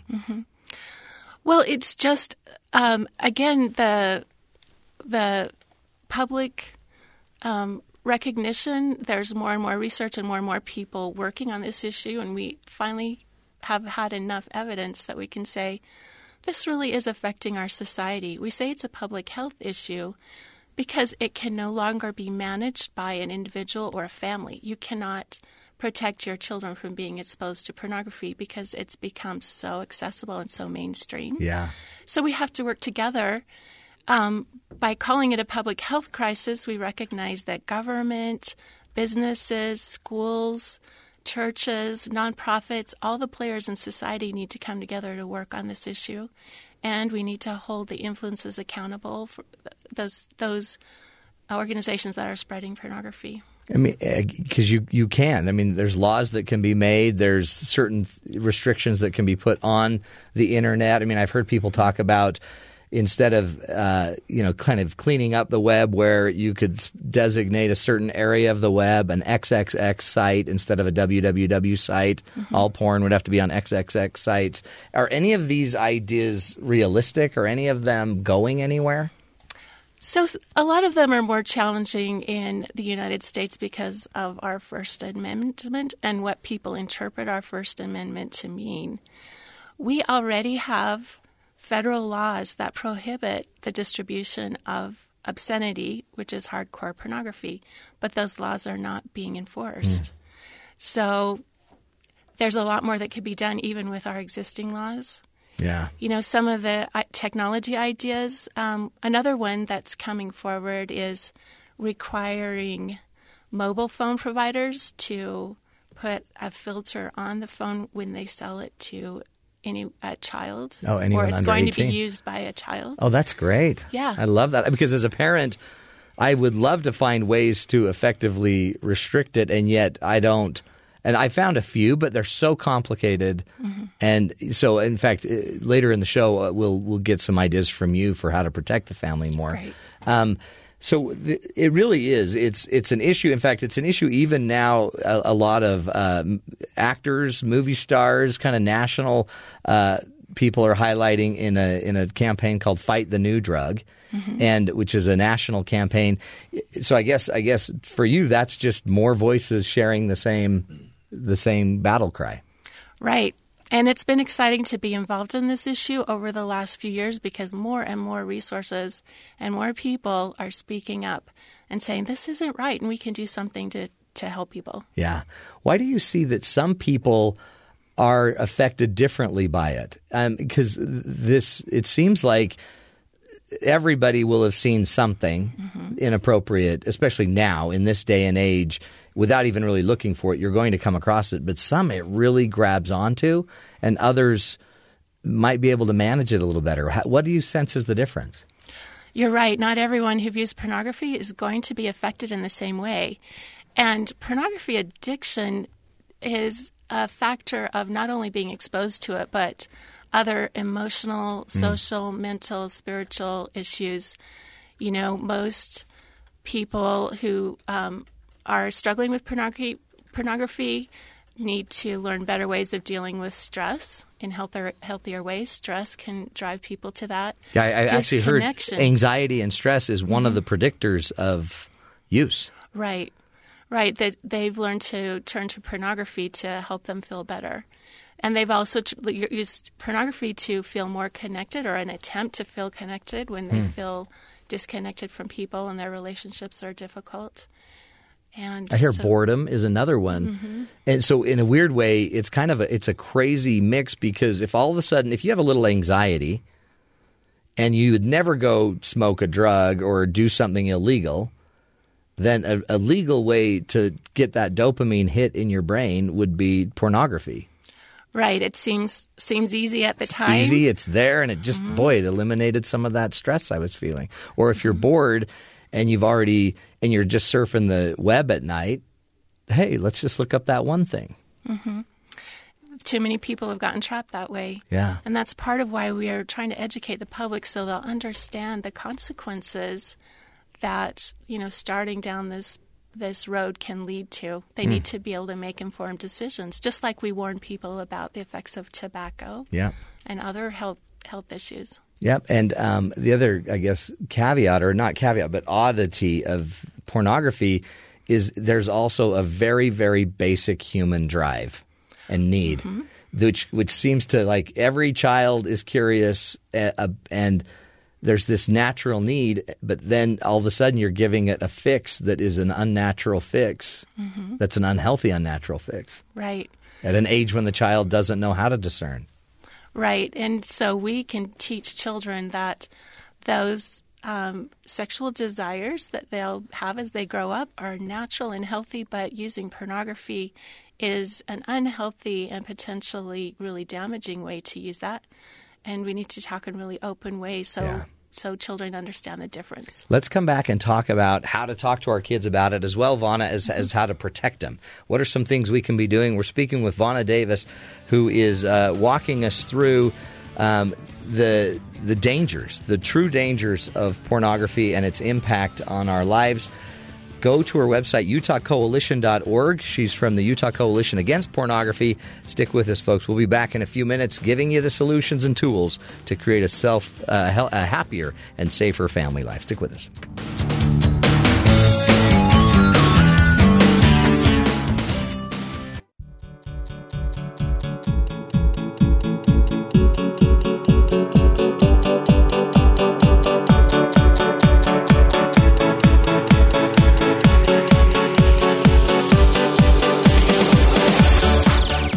Friends, to the Matt Townsend Show. In studio with us is Vauna Davis. She's the executive director of the Utah Coalition Against Pornography. Uh, UCAP, it's called. You can go to their website, utahcoalition.org, where they have a list of resources and tools and uh, videos, everything you need from. Um, they just had a conference as well, so you can go watch all of the the presenters presenting the information, the latest research on pornography and addiction, and and really prevention, how to how to protect your family. So, Vauna, a lot of this comes from the fact that you're a mom and you wanted to protect your kids. Absolutely. So our children are now young adults. They're grown up, which means that when they were growing up is when the internet became available. And from the very beginning, we knew that pornography could be a problem. So when we first got the internet, we got a service called MSTAR, which was already filtered, and we thought we had the problem Solved. solved. Yeah. And um, as we discovered over the years, their friends were showing them things. They were seeing things at friends' houses, playing video games and things like that. And we just realized you have to talk to your kids about this. And we didn't know how, and there weren't resources Yeah. for people. So that's really how I got into So this. then you're like, let's put these solutions together. What are the best ways to approach this with our children? What do we say and how do we say it? Yeah. So sometimes I hear people say, How do I protect my children? Or how do I lock down the internet? Yeah. And what they're asking is, How do I keep my children from ever seeing pornography? And we have to recognize the world has taken away the option to raise innocent children anymore, but we can raise wise children. Mm. So we want to prepare kids so that when they see pornography, they know exactly what to do and they will not experience problems from pornography because we've helped them. So we tell It's wisdom. yeah, right, wisdom. So we tell parents to follow five steps. And the five steps are first to teach children what pornography is in age appropriate ways. And as you can imagine, the first thing parents' reaction is, I don't want my kids to be curious. I don't want to talk to them about pornography because hmm. they might go searching for more to learn more about it. Right. And we just have to recognize kids are curious. Of course they are. And they're going to hear these words, they're going to see content in advertising, and they will go search to learn more if you aren't the person who's taught them. So let's make sure we're the first people and we're we're we're doing giving that talk because every time we talk to our children, they'll be safer. Yeah. Yeah. But don't be naive that they're not already talking about it. And Uh-huh. and when they are talking about it, but they're talking about it with the wrong terms, with the I mean with the misconstrued ideas. They're misinformed, Mm-hmm. but they're talking about it because their friends brought it up or they their friends showed them something. Right. So you can even start as young as three and four years old and tell children if you see pictures or videos of people without their clothes on, come and tell mom or dad right away. It's that simple. Yeah. So it doesn't have to be that scary. You don't have to use the word pornography and you don't have to, your kids don't have to know what sex is. Right. But as they grow, you're going to build on what they're learning, okay? Um, I highly recommend a book called Good Pictures, Bad Pictures by Kristen Jensen. She has one for kids that are like 6 to 12, and she has a junior version for kids like 3 to 6. And these are picture books that you sit down with your kids and talk about very clearly, like what pornography is. It's a very safe book. Yeah. You don't have to worry about, you know, anything sketchy, but um, it talks about how your brain works, what addiction looks like, you know, at an age appropriate level, teaches them what to do. So for even young children, you teach them run Get away from and the tell. Yeah. Yep. Yeah, and and I mean, because you could spend a half, you could spend five minutes trying to get out of it Mm-hmm. and shut it down. Instead, just turn your computer off or just run away. Right. And so as your children get older, then they're going to want a more complete description of. Yeah. So de- a good definition is pornography is material that clearly and openly shows or describes nudity or sexual activity, and it's designed to create sexual feelings. And even older grade school children can appreciate that because you know they're they're seeing things like that in the media, and then it gives you an opportunity to talk about things that they might have seen that fit that description. Yeah, absolutely. That's Mm-hmm. great advice. Uh, what What are some of the other steps? So we teach what it is at, at the appropriate age and the appropriate ways. And then you teach them what the harmful effects of pornography are. So, again, young children can understand that it can affect their brain and the way that their brain works, and they can get a easy explanation of what addiction is. And as um, kids grow, teenagers really care about justice, what's fair and what's right. And as you explain that pornography is, it's violent and brutal, and um, it's very um, disrespectful of women, especially. Yeah. They care about those things, and also teenagers care about they care about re- their relationships. So, t- helping them understand that pornography can um, take away the option of real love, that it can destroy their purpose in life. So instead of spending time doing good things and contributing to the world, people get drawn into just viewing pornography Yeah. and thinking about it all the time. And then it takes away your freedom, which is also really important to teenagers, right? Right. So, understanding that pornography can limit your freedom to think and act the way you want to can be important for teenagers. And in marriage, it takes away trust and the ability mm-hmm. to communicate and the ability to just believe you're Right. safe. Yep. It's, it, I mean, really, it's all ages, and that's neat that you can show us a way to teach it to people of all ages. And and these are even conversations I guess we should be having in in our marriages with our spouse. Absolutely. And if um, you haven't had a conversation, like it's easy to say, you know what, this is a subject that's really coming to the surface. It's in the news all the time. I'm always hearing people talk about it. Like, what have, what's your experience been Yeah. in your life? We've never talked about this before. Yeah, you know? Uh-huh. that's huge. That's a big deal. And again, um, your goal is to. You made a great point about we don't need to shame somebody if they've if they've been involved in it. We we we need to we need to talk about the fact that we live in a culture where it's not safe anymore, Mm-hmm. and there's people that are taking advantage of you know the the weaknesses, the the, the innocence of people. Right. Shame is a big driver of addiction and it keeps people stuck and it keeps them silent and from reaching out for help. So we could do a lot to improve the way that we talk about pornography and make it feel safe Yeah. and really put the blame where it belongs, which is on pornography producers and those distributing it. Right, right, and and I guess too, the the culture we've created in the country where it's just too easy to just let it keep happening. Right. It's just expanding because we have not put Yeah. regulations in place. So true. So we teach what uh, we teach what pornography is at any at, at, at appropriate ages. We teach the harmful effects that it has on the people. What else do we teach?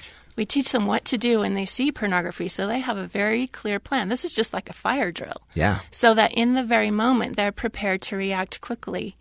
So they um, know that they need to get away from it and that they need to talk to someone that they trust, hopefully a parent or someone else that they trust. Yeah. For some reason, talking to someone else really helps uh, take away that power of pornography. In, Yeah. in It- yeah, like I guess it makes it evaporate because it's no longer a secret. Right.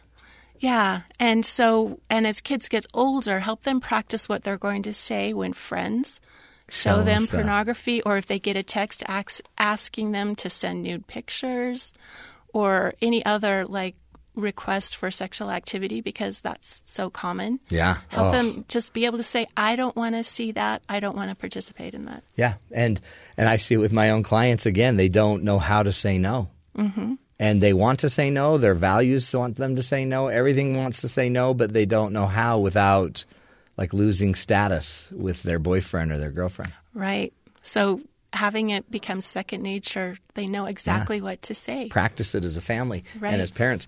Uh, what else should we teach or so do? There's a lot of technology that we can use, like filters and parental controls on devices. Um, of course, we cannot control all exposure, but we want to use it as much as can to reduce their exposure.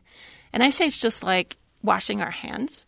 So we know that washing our hands will not prevent us from being exposed to any germs, Right. but it reduces it to an amount that our immune system can deal with the germs that we encounter. That's a great idea. It's a great example. Yeah. What What are some tools that we use? Like, uh, do how do we? What filters do you recommend? What are out there that can be used, and how are they used on phones versus on your laptops or your desktops? So there are so many kinds now. There's router based filters, which when you set that up in your home, then every uh, internet connected device in your home will be filtered. But then when you walk out of the home with your mobile phone or your laptop, They're it's not. not protected anymore. So then you can use device dependent filters on those. So and you can use both of them actually. So then when friend your kids' friends come into your home, if you have a router based filter, then your friends their Ah. Can't friends are at your also- house. Uh, and then there's another type of um, software that I would like more people to know about it called accountability software. Covenant Eyes is an example of this. And so this works better for teens, young adults, and, and adults who want help to manage what they're viewing. And so it sends a report to someone that they choose of all the sites they've seen, and then they have someone who can hold them accountable. I love that. Yeah. That's brilliant. Like, why Right. not? Right? and it's you know it's based on someone's choice to to be accountable and to be honest but it really helps That's you know such a great idea. Um, so there's the, there's the filters, and I guess if they go to UtahCoalition.org, there's more information there Mm-hmm. as well. Uh, so once we kind of get uh, more filters, more tools, what else do we teach them? What else is the key? then we're going to follow up over time so we can't just have one conversation because children and teenagers are being uh, confronted with this kind of media and this you know things from their friends all the time so we want to be talking all the time so following up and saying hey since the last time we talked have you seen anything like what we talked about? And i love it when parents will sit down and listen not just Yeah, come across as the experts right. listen to me but say hey what has it been like for you to grow up in this culture that is hypersexualized? And just listen to what it's like. Listen to what they're hearing at school what their friends are doing That is such a because a lot of times we just get into it's like the lecture. Okay, Mm-hmm. mom and dad are now going to have the lecture, and we give you the lecture without understanding their experience of it. right and their experience is what's real. Mm-hmm. So you will let's learn a start lot. there. what have you been experiencing in this culture Mm-hmm. that's so sec- over sexualized? That way, it's not about. So, have you been deviant? Are you a sinner? Right.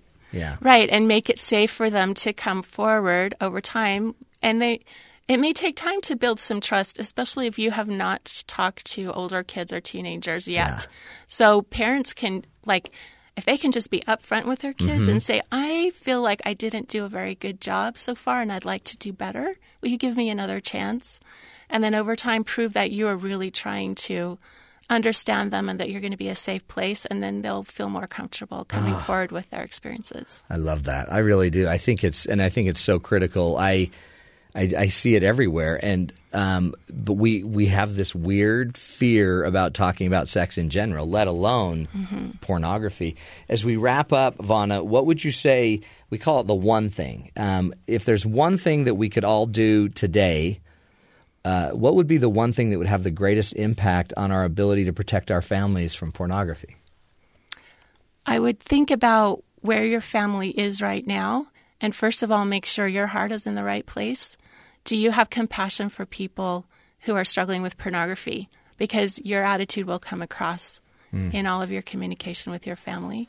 So, understanding the issue, understanding how difficult it is to live in this world, um, and making sure that you really care and you really want to, to help, and then, you know, make a plan for how to start talking. Like, talking is the first step to overcoming this problem. It really is. And that compassion will then carry the conversation further. It'll also carry it to the hearts of the mm-hmm. people that might need the change.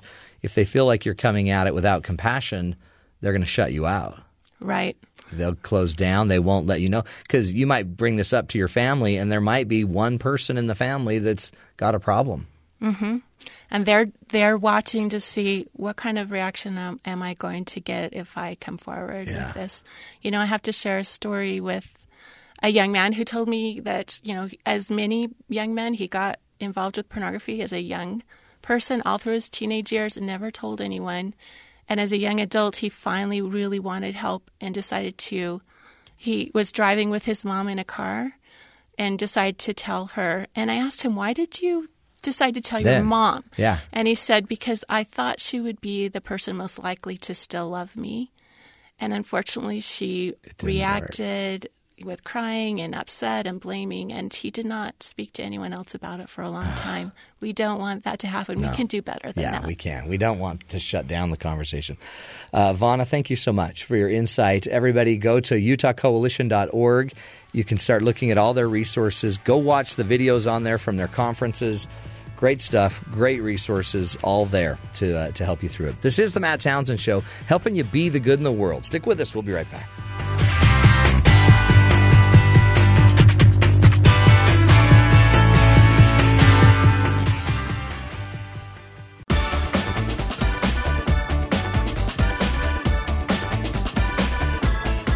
Welcome back, friends, to the Matt Townsend Show.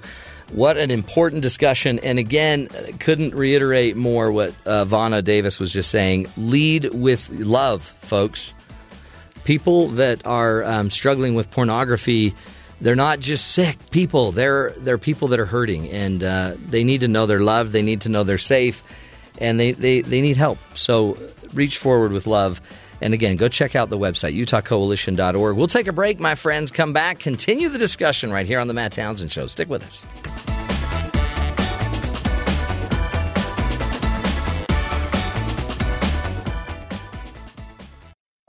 This is the Matt Townsend Show. Your guide on the side Follow Dr. Matt on Twitter at Dr. Matt Show. Call the show at 1 855 Chat BYU This is the Matt Townsend Show. Dr. Matt Townsend Now, on BYU Radio. BYU Radio.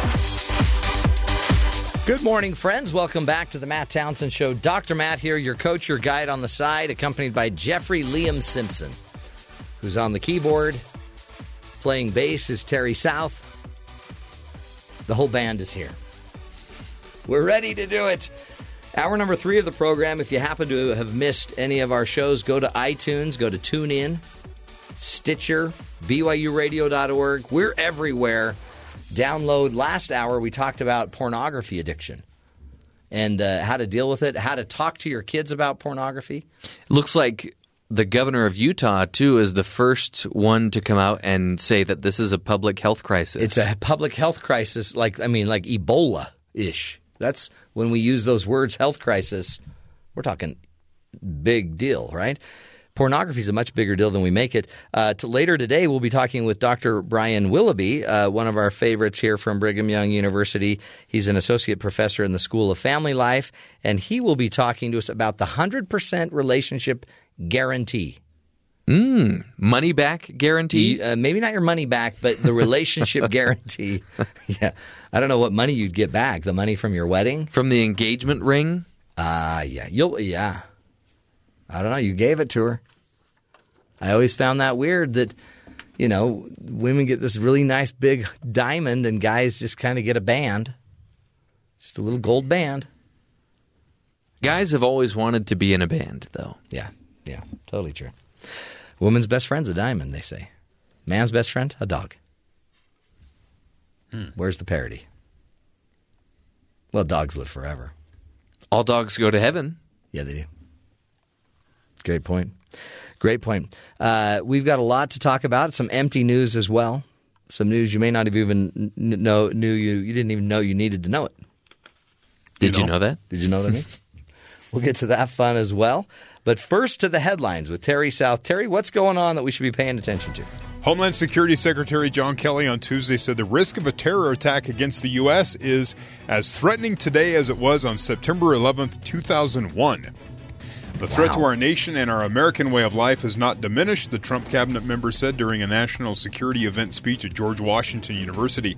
In fact, the threat has metastasized and decentralized, and the risk is as threatening today as it was that September morning almost 16 years ago. Kelly also scorned critics of his agency's immigration enforcement policies, and uh, we talked about that last hour where he told everyone lawmakers specifically stop complaining. He said, shut up and fix the laws if you don't like them. If not, get out of the way and let us do our jobs.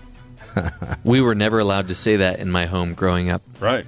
We would say "s up," you "s up." Really? You Yeah. weren't- So shut was an, a, a word you didn't use. Yeah, we, This we could not use the word seems "shut." extreme. Mom, will you will you put the door to its closed position? Will you unajar that door? Republican uh, Senator Joni Ernst, she's the uh, the pig castrator. She was the one that talked about being a hog castrator in her uh, campaign videos. She admitted that she was bothered by President Trump's frequent trips to his Mar-a-Lago resort during a town hall on Tuesday. Uh, NBC reports. She says, "I do not wish Trump. I do wish that Trump would spend more time in D.C." She says, "That's what the White. That's why we have the White House. Yeah. we, so he has a place to be. You know, right? it's a place where he can sleep and stuff. I think that it's been bothering not just me, but some other members of our caucus. To date, President Trump has spent almost a third of his presidency at what his administration calls the Winter White House. It costs about a million dollars to travel from D.C. to Palm Beach, Florida on Air Force One. And while the White House declines to put a price tag on Trump's frequent travels, some estimates have it already as high as over $10 million. I don't even think he has a bed at the White House. I think he just crashes on the couch. yeah, I, I hear he just wanders from room to room all night. Yeah. According to a report in the Wall Street Journal Tuesday night, Fox News is preparing to cut ties with Bill O'Reilly. The news came on the heels of a number of reports suggesting that O'Reilly's days are numbered at the cable channel. According to an earlier report on CNN, representatives for Fox and O'Reilly have started conversations about an exit for the embattled host, who has been on vacation in Italy. Sources in O'Reilly's camp deny that this was the case. However, the network's parent company, 21st Century Fox, will hold a board meeting Thursday in which O'Reilly is expected to be discussed. The Murdoch family, who controls 21st Century Fox, is not commenting on the matter.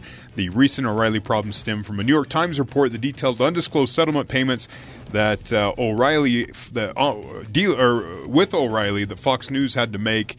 Uh, they paid to women who accused O'Reilly of sexual harassment and verbal abuse. Also, another accuser called Fox News, they are not Fox, but 21st Century Fox set up a hotline for employees to call anonymously if they have any sort of harassment claims. They got another claim against O'Reilly, is the report. So Oh, that's what boy. sparked all this recent activity. So we'll see how that goes because he is right now the number one news program Yeah, he's huge. on television. Huge. Well, cable television. Yeah, but so wow. I mean, but you you, you can't have all these allegations. No. They drag you down, especially when you just fired your the guy in charge of your news channel. Yeah, you've had three another- scandals. yeah. yeah.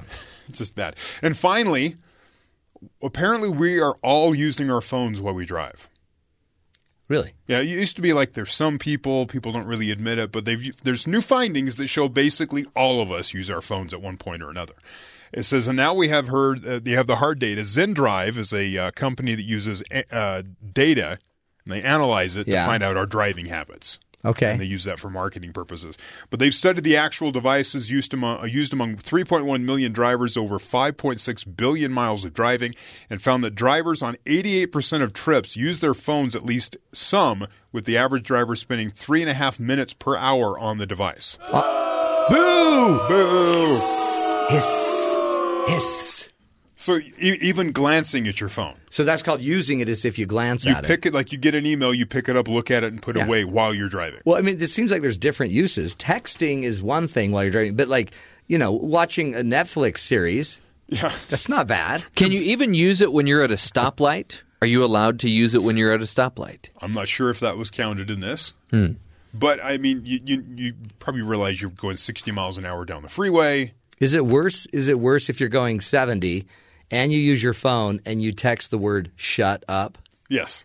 It is if you're S S up. S Other, up, sorry. other findings: six of the ten states where people spent the least time on their device had laws imposing some restrictions. So ah. apparently, laws work. What state? Do they say this? It doesn't say. It doesn't listen. Darn it. However, Vermont, which had the highest rate of device usage, also has a law against doing so. So drivers spent nearly 7.5 percent of their time on their phones. Wow. even though the laws are you Yeah, know, very strong. You don't do that. Oregon has the lowest rate of driver phone use, although drivers were still on their phones more than 3% of the time.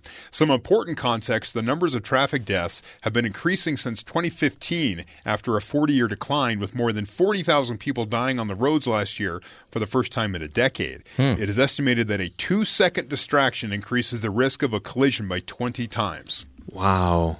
So oh. even glancing away at a text and coming back, oh, No. See, but. Oregon, their phones aren't even made out of, you know, the typical electronics that ours are made out of. Theirs are made out of like hemp and granola. No, exactly. The so they don't phone. even they can't even use them in the car. Well, maybe they're not. Maybe they're not when they when they're on their phone and they're on their hemp. It's a whole different thing. Yeah. Maybe they're, you know, doing something else. Has nothing to do with their phone, but it's got to impair their driving. Wow, uh, that's kind of scary because I'm sure, honestly, I, I'm not a big believer in numbers because I think most numbers are not accurate. Right. So I'm going to bet it's higher than that. The latest numbers are that 53% of the time, statistics are wrong 90% of the time. Yeah, it wasn't, and that was a statistic. And 90% of statistics are made up on the spot, like that right there. Right. Top of my head. Yep. Actually, I read it somewhere. Yeah, Ninety percent of those statistics are twenty percent accurate. yeah. hundred Uh, percent of the time. nine out of ten dentists say you ought to floss. But you do get the idea like if someone just like like I, when I'm driving down the road, I'll get an email or a text, I glance and come back to driving, right? Well, Right. even that glance, how much how much distance have I traveled going say 60 70 miles an hour? Oh. Where you look away for a couple seconds and come back. Like knows, when when know? would you ever feel safe going 70 miles an hour and then taking your eye off the ball? Like that would never Yeah. like, you know, think about it. If if in nature before cars ever came around 500 years ago, if your body was traveling 70 miles an hour, I'm going to bet you would have been fixated Mm-hmm. on what was going on. But now you're just sitting Now there, you're so you're like, like, eh. Pass the pass the fries. Don't you think baseball would be more interesting if the batters were up there texting while a, a fastball was coming at them ninety miles an hour? If everybody had to carry on a text conversation in the game, that would be so great because you could distract the batter by like texting him. Then you could like instead of like saying, "Pitcher's got a rubber arm," you just text it. You know, and then it vibrates. But you got to do it in shorthand. in his back pocket. well, you'd send like emojis and stickers. Good stuff. Good stuff. Um, okay, back to a, a crazy old lawsuit. We've heard of a similar suit like this before. A Florida inmate is now suing Verizon Wireless after he used uh, one of their phones company's stores to commit identity theft. Can you hear me now? Can you hear me now? Uh, No, Ja- that guy's with Sprint now. yeah, he moved. James Leslie Kelly is serving a prison term in the U.S. state, uh, uh, I guess in Florida, for grand theft and criminal use of personal information. He's seeking $72 million in damages from Verizon. He claims Verizon was negligent when it allowed him to steal another man's identity. Hmm. Exactly. Kelly entered the store on May 7th in 2015, accessed the account of another man's name, James Kelly, to obtain $300 worth of products and services. So Verizon should not have allowed him to do that accidentally. Yeah, I think he's saying it was too easy. It was too easy. Yeah. And so it's their fault that I stole it and then got caught and now am serving prison time. So you owe me $72 million. I mean, it makes total sense. Right, absolutely. The, Kelly is filing a suit uh, of his own claiming that Verizon violated his civil rights by allowing him to commit the crimes. The 37 time convicted criminal alleges that the store and its employees were criminally negligent in failing to stop the identity theft ruse.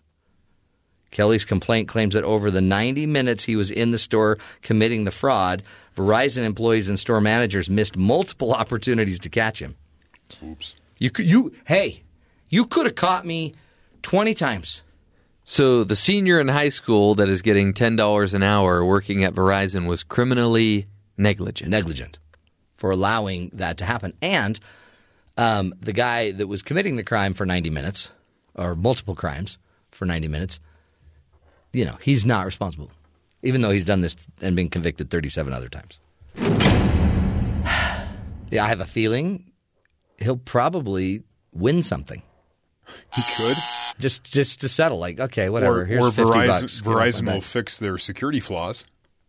Yeah. Yeah.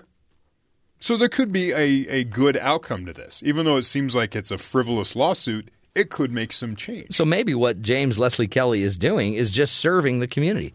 Maybe this is community service. Could be. Maybe it counts towards his uh, time served. Yeah, I like it. Thanks, James, for all your help.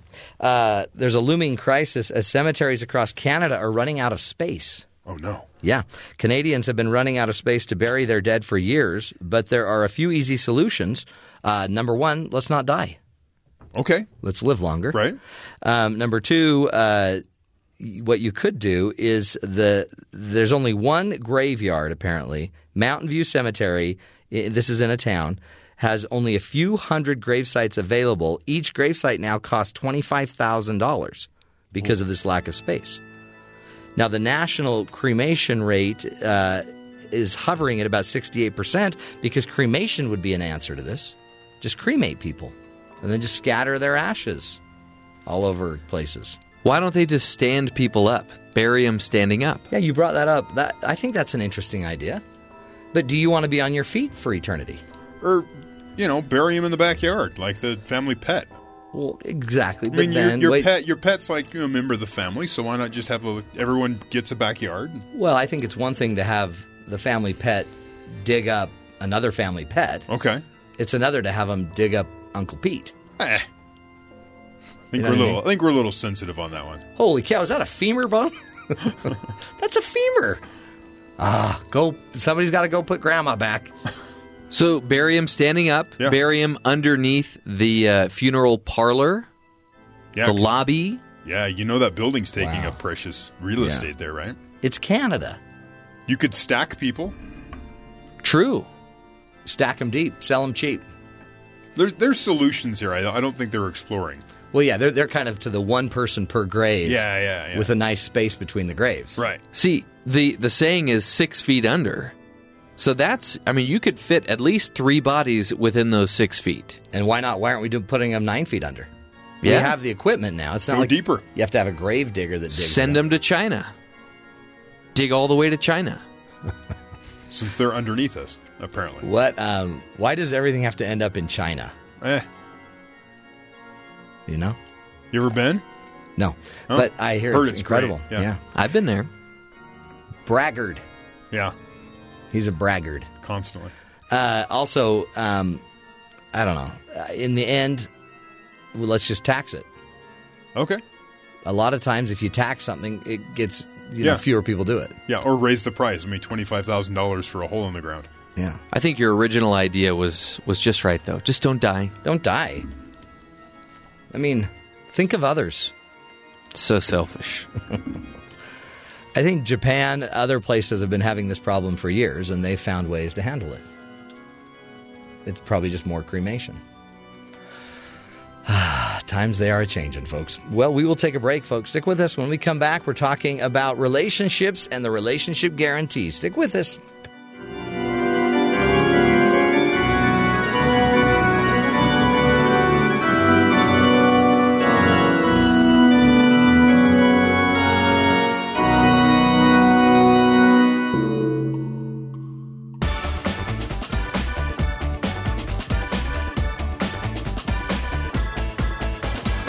Welcome back, friends, to the Matt Townsend Show. In studio with us is Dr. Brian Willoughby. He's an associate professor in the School of Family Life here at BYU, and uh, he's a great uh, friend of the show, but a great researcher in when it comes to marriage and family. And good to have you here, for heaven's sakes, Brian. You look younger. You Good look, to be here. You healthy, happy. Finals week, is it? That's right. Finals week. That's why you look so happy. That's right. It's almost over. Is it? Do you feel that as a professor? Yeah, I, I joke with my students because we just got done with classes, and so they've turned in all their papers. So Yeah. they're stressed. I mean, they're still taking tests, but now it's my stress having to grade all of it. Oh yeah, you got to get all that done. Yep. So that's what my week looks like this next week. Do do a lot of students come in now and start like begging for help? that happens and- after the grading. Is so it not this really? week, but the next week. That's when you ought to take a vacation. That's right. You're just not available. Yeah, I'm just not here. Sorry, guys. Yep. You should have thought about this earlier. That's right. So you wrote a, an excellent article on RelateInstitute.com about the 100% relationship guarantee. That's right. Is it possible to get to to get a guarantee? No, it's not. It's not. Which is why we wrote we wrote the blog. That's right. And it, it's really about the effect of our consumer culture that's kind of taken over everything. And, Yeah. and what does that do, and how does that affect our relationships? It's because we do. We want we we've already commoditized everything where it's like, "Eh, I need a new wife." That's right. and Yeah. we just think we can just exchange it. But you're saying instead of getting a guarantee, you you probably need to get good at maintaining Right. and and making it better. That's right. And it, it's all about how this mentality that we have around when we're used to going to the store, or not even going to the store anymore, going on Amazon and finding something. We look at the reviews and we, we want to make sure that if we buy it, that it's going to make us happy. Yeah. And we want to make sure that if for some reason it doesn't make us happy, we get this 100% guarantee. I can bring it back, I can Yeah. exchange it. We like that exchange, that warranty period to be as long as humanly possible. And that's how we operate a lot of our lives now. Yeah. Is based on if we don't like something, we can we can ditch it. And a lot of us now have brought that mentality over to our relationships where we want that same guarantee and that's affected our dating lives, it's affected our marriage lives in some some possibly not so positive ways. right? Because I guess you could expect uh, you could expect to be able to take back some I don't know, spinach that's wilted Right. if it wilted before its date. Mm-hmm. But these are relationships, right? So so does it I guess one thing it does is it, or does it it impacts how we commit. That's right. That that is one of the big things because with the 100% return policy or guarantee, part of it is well, I, I was able to maybe look at it online or look at it at the store, Yeah. and I got home and I was surprised. Yeah, it didn't look like it, yeah. th- this was not what I expected, so I want to I want to turn it back. We're, we don't have to be committed to that apple I bought Right. at the supermarket, right? Because if I don't like, it, I just turn it back. But relationships, commitment is one of the most vital aspects of the relationship. That when we go into relationships, particularly long term relationships, we have to be committed. And when we're committed, it changes our behavior, it changes our perception. But when we have more of a mentality of, well, if I find out something about you 10 years into a marriage that I don't really like that much, well, I, I, I don't want to have to deal with that Yeah. for the rest of my life. That's why I always tell people be careful about what you about telling your partner what you divorce them for, mm-hmm. right? Because I mean, it might be better that you just you're just in, Right. You're just going to Yeah. be in, and don't surprise me. Be honest, be trustworthy, Right. but I'm not going to give you the list. that kind of ultimatum. And the other piece that this does for a lot of people, it creates a lot of fear in the dating Yeah. process because, well, what if I find out something I don't like about you Right. down the road? What what if I find out that that you're a little bit wilted over here in your personality? And that creates a lot of just fear and anxiety in the relationship and in, in some of that half commitment of, well, I'm committed to you now as I see you, but I've got one foot over here just in case something comes Huh. up down the line. But the commitment too, I guess, it, it goes back to our commitment culture issues that we talked about before, where there, you almost want to test drive, right? So Right. we want to test marriage. So let's go live together. Mm-hmm. Not quite the same commitment Right. as a marriage. Yeah. Let's just go see if it works. Yeah, it was interesting. I did I did a study last year of young adults, and one of the things we asked them and talked to them about was living together and cohabitation, and and just asked why and, and what's going on. And one of the interesting things they told us, one of the most consistent themes, is they said, well. You live with someone right before you get married to find out why they're or what they're lying about to you. There was this assumption Oh, that when you're dating someone, there's going to be stuff you're not finding it out, and so the only way to figure that out before you get married is you got to live with them, and they can't hide it anymore. It was just ve- very interesting kind of mistrust Totally. of dating partners. But now talk about what the research has actually found about cohabitation. It's it really is not the same as marriage. Right. Yes. The the research has, has been pretty clear that it, it certainly it doesn't give you any kind of benefit in terms of finding things out or Yeah. making people more committed. There's lots of research out there suggests that it makes people less committed to the relationship because what it's doing is it's it's creating a relationship where we're basically saying, "Hey, let's not commit to each other fully. So if any either one of us wants to leave, we can." And then we think some magic switch is going to happen in our brain when we all of a sudden sign a piece of paper and say, "Okay, well now we're now married." we're really in. now I'm really in, and we find that that, that commitment that or that lack of commitment tends to stay with people. That I've already started dating you and having this relationship, thinking I can leave whenever I want. I carry that over into marriage. So there's research that suggests that cohabitation is actually a risk factor Hmm. for divorce and commitment. This really, I mean, I, I think we think a lot of these behaviors have no risk. There's no risk to it, but it, it seems like if you if you can't commit, it, it's risky to not learn to commit. Yeah, exactly. Um, one, one of my colleagues, Scott Stanley at the University of Denver, he, he, he studied commitment for decades and decades. Yeah. And he, he's talked about two types of commitment what he calls constraint commitment, which is not super positive. That's like we have kids or we have a house or we've there's these barriers in the way. But then he talks about dedication commitment, which he's shown across several research studies is really positively related to good relationship outcomes and dynamics. And that dedication commitment is I just want to be with you. I'm dedicated to you. I'm hmm. committed to this in the relationship and I want to make it work. And, and what we find that happens to people, back to this this guarantee idea and consumerism, is when I find out something about you that maybe I don't like as much, instead of thinking to myself, well, I, I want a refund, I want to exchange, you know, invoke my exchange policy, Right. it's, well, I, I'm dedicated to the relationship. I need to try to figure out how to make this work. I want to put effort and energy and resources into this relationship to try to work on things. It's it's such an interesting thing because um, every moment you are in a relationship impacts how you relate and impacts how you relate long term. Right. So if what you're doing in your current dating relationship will strengthen, I guess, or weaken your ability to do it better or healthier in the next one. Right, which is another issue of this consumer mentality to relationships. Is if I go a bunch or buy a bunch of groceries from the store and then return some of them, you know, if I return a, a loaf of bread, that doesn't affect the next time I buy. Right. bread. Maybe I'll switch the brand a Yeah. little bit. Um, but you're right. Relationship history stays with us, and, and there's there's research that's coming out that suggests that more relationship experience can actually be bad in the long term, which actually runs counter to a lot totally, of the because counsel you think we, we need to date ten years That's to know get ourselves. Lots of experience, Yeah. Mm-hmm. get to know yourself, get to know what you like and what you don't like. And what we're finding is that people don't just all of a sudden go blank slate after they date someone. They carry that history with them. And sometimes it makes it harder to be in future relationships because then we start having this compare and contrast mindset. Oh yeah, yeah. My third husband never did that. That's right. Yeah, my last boyfriend was like this, and, and what starts to happen is we start to create this fantasy person. That's well, if I take this trait of my first boyfriend, and this trait of my second, Yeah. and this of my third, that's the person I'm It's trying like to find somewhere out there. Exactly. I'm, I'm trying to find that person that's this collaboration of all of these positive traits and has none of the negative ones. It's such an interesting idea. It is. It's a build a berry. Yep. You're going to build your partner, but the I guess what if we're, if it's not going to be a consumer model, mm-hmm. darn it, right. then it's a model where we we buy it as is mm-hmm. without fully knowing it's everything about it. Right. And then there'll be surprises. Yes. And then you just got to be good enough to manage.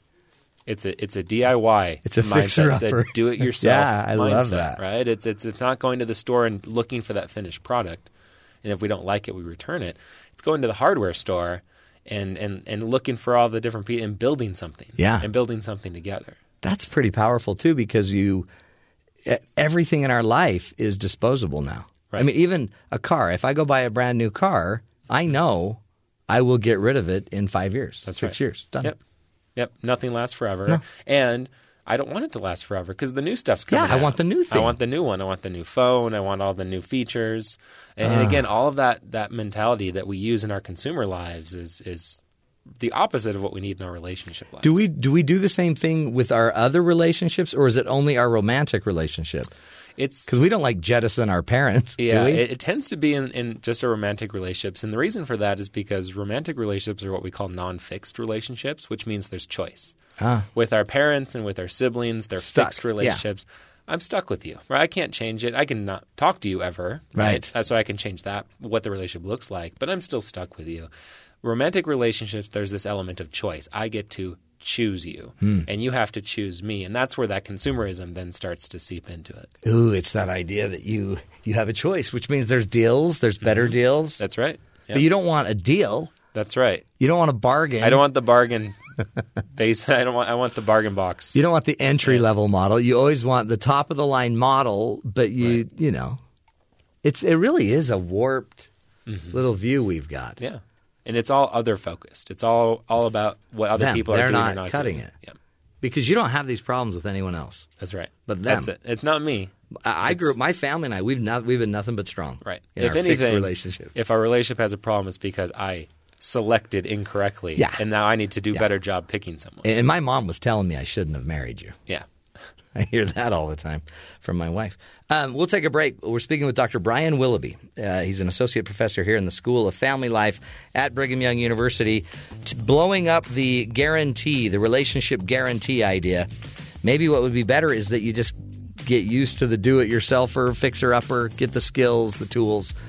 Stick with us. We'll come back, continue the discussion. This is the Matt Townsend Show, helping you be the good in the world.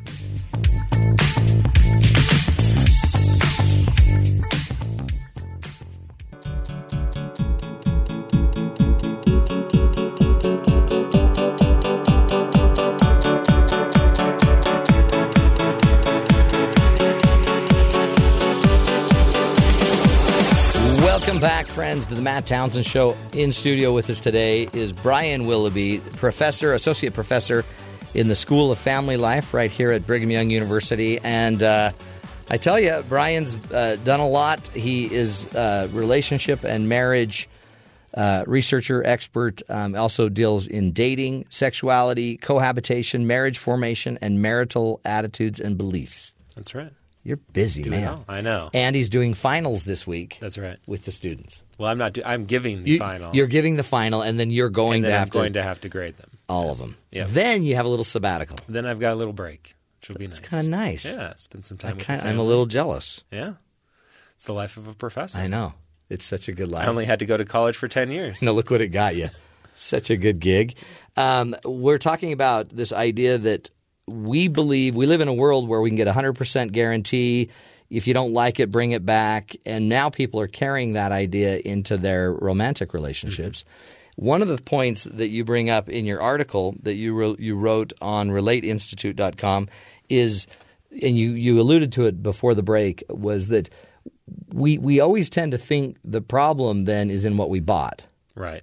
It wasn't in our research. It wasn't in what we were doing. It's not in how we handle it. But it's it's our spouse that's the problem. We just got a bad one, a lemon. That's right. Yeah, and th- this is one of the consistent problems with our modern relationships right now, is because of consumerism, because of individualism. We're we're very, as I said earlier, other focused. We're always focused on what our partner's doing wrong, on what our partner's not giving us, Yeah. what we don't like, and we don't do a lot of introspection on, on what am I doing wrong. What am I not doing in this relationship, or how am I even contributing Right. to these things that I'm I'm being frustrated about in the relationship?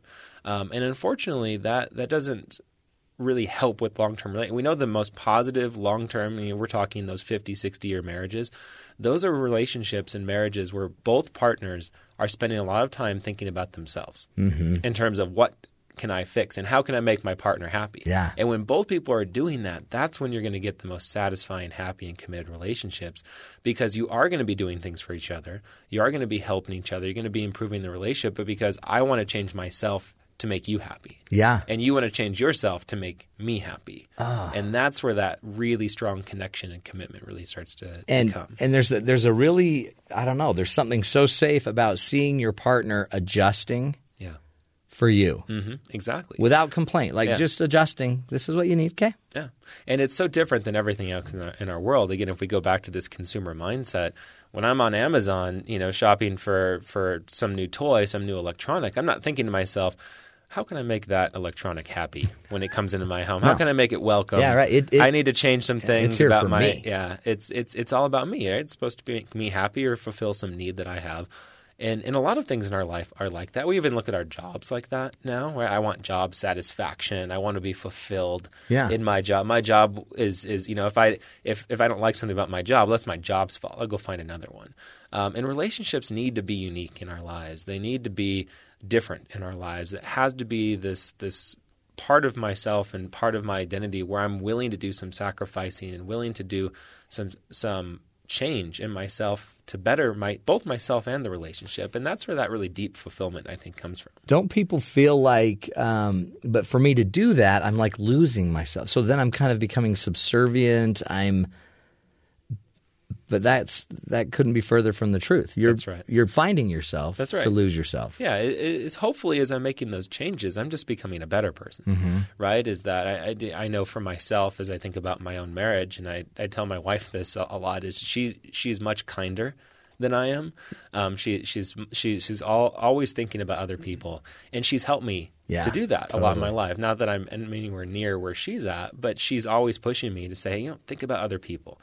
Do do these acts of service, and, and, and I could certainly look at that and say, well, that's that's not who I am right right? I, I don't care about other people, but but as I've done that and, and tried to, to let that input and, and focus on becoming a better person for her, I think it's helped make me a better person. How do you? Because I see it a lot with my clients where they they they almost are exhausted by the constant having to try to to serve the other. Mm-hmm. So, what what advice do you give to somebody that's out there that's kind of in a one sided relationship? Right. They don't want to give it up, but they would sure love the other to kick in. Right. How do you give them hope once they're tired of kind of doing it Right. themselves? Yeah, there's two sides to that. One is is don't give up because if you give up and start to just be kind of selfish in, in your Yeah. relationship behaviors, that's not going to make anything better. It's And you won't be make it worse. happier. And you won't be you're- happier. You're being selfish. Um, and so that's one side is, is keep trying to do what you're doing. The other side is that this then we get into some important communication and, and kind of conflict resolution is is maybe I do need to express this to my partner, but do it in a way that's not, hey, look at how great I'm being. Yeah. And here's all the things that you're not doing. What a loser. Um, and, and and making sure that I'm expressing. I just want you to understand how I feel, and here's what I'm going through. Here's what I'm thinking. I want to work on this together. Let's make this collaborative. What can I maybe be? Again, it's still about me. What can I be doing to help support you and support Yeah. the relationship? Um, but then it might be time to have some of those types of conversations and hope that my partner is receptive to it. Do you sense um, are we uh, creating a more selfish generation, or is it just seem that way? Um, it's I, I don't think selfish is the right word, and I Yeah. I, I go to a lot of young adult conferences, and this is 'Cause they always the talk about the millennials Yeah. and are they self- narcissistic? Are they selfish? I don't think selfish is the right word. I've done enough interviews and research on that group where where I don't think it's just about selfishness. I just want me, me, me, me, me. Um, I think we've put so much stress and anxiety on the on the rising generation to be good at everything that they don't know how to how to do that anymore. How am I supposed to be a perfect partner and a perfect in my Student, job right, and a yeah. student and, and, and all of these things and then be fit and eat Mm-hmm. healthy and all these things and, and, and things start slipping through the cracks and, and they just don't have enough resource, particularly with relationships, unfortunately, is that our culture has really de-emphasized in many ways relationships. And we've really emphasized the get your education and get your career Yeah. trajectory going and do all those So things true. first. And then the relationship might be this nice thing that you get at some point, the kind of cherry on the top of your life. Um, and, and and that doesn't really again work for long term relationships, but that's the mentality a lot of young adults have. No, and and relationships might be the most complicated thing. I mean, Right. a degree is te- it's tedious and it's difficult, Right. but there's a path. Yeah. But And- with a relationship, that's not the path's not always Right. clear. And, and and what we're trying to do is take these incredibly complex, hard, sacrificing based relationships and saying once I have all this other stuff figured out, like I said, I'll put that cherry on the top, and then people get frustrated. What that that cherry's hard to keep up there. Um, and that, that's a different mentality, and it's hard sometimes for young adults now in their early 20s or even late teens to think about, well, what if, what if the mentality was more, I start with my relationship Yeah. on the bottom. Yeah. That's my foundation That's in the life. basis. And then everything else, my education, my career, my volunteering, everything else is based on that foundation and that rock. Love that. That and that that won't. You'll always need relationships. Right. You'll always have relationships. The better you get at that, the better your life will be. And if you think about our typical life course, is that most of us, and most of us still today in our society, at the end of the day in our life, when we're you know getting to seventy and eighty, Yeah. well, the career goes away, the kids have Poof, gone, gone. away, Yeah. all those things. What do we want? We want that spouse. Relationship. We want that relationship with us. That's right. And isn't that powerful? And it really is. You always read the obituary where the father, the family was gathered around as he passed, and you th- sit there and you think, well, you won't have a family or relationships. What what would the obituary read? Right.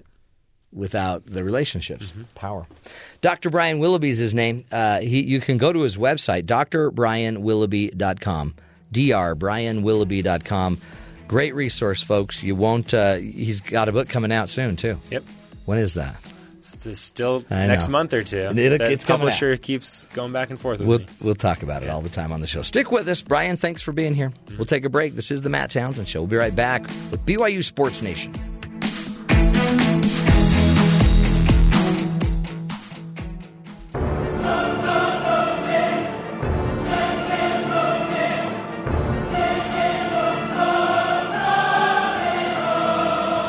Welcome back, friends, to the Matt Townsend Show. Perfect music, I think, to go down to our good brethren at BYU Sports Nation, Spencer and Jarom. Hello, gentlemen. Hello, Matthew. Uh, it's a little too intense right now. You know why? Because I want a review of uh, the movie Fate and the Furious. The Fate of the Furious? Is that what it's called? Yeah, The- which Furious the- movie? the Fate and the I'm curious Spurious- you don't Spurious. that. Of the Spurrier, of the Steve Spurrier. Did you like the movie, guys? I did. Absolutely. Were there any cars in it? Oh yeah. Oh yeah. Any yeah. car chases? In fact, in fact, there- cars, there, more was a characters. scene that was comparable to uh, World War Z meets the running of the bulls, but cars were the bulls. Really? Yeah, it's How it was exciting. ridiculous, but it was very entertaining. We laughed so much. Did like, anyone cry? Because it was silly. Yes. Nobody cried though. No. No. Nope. In the the seventh movie, it was close, you know, to tears.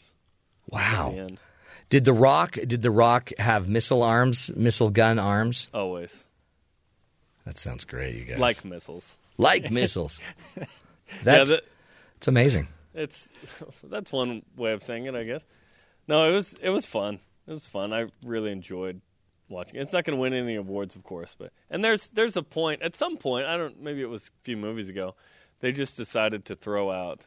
Like a plot. Reality. Yeah, like a, yeah, just There is zero reality in this movie. well, there doesn't need to be, right? Because it's sold what three quarters of a billion dollars now.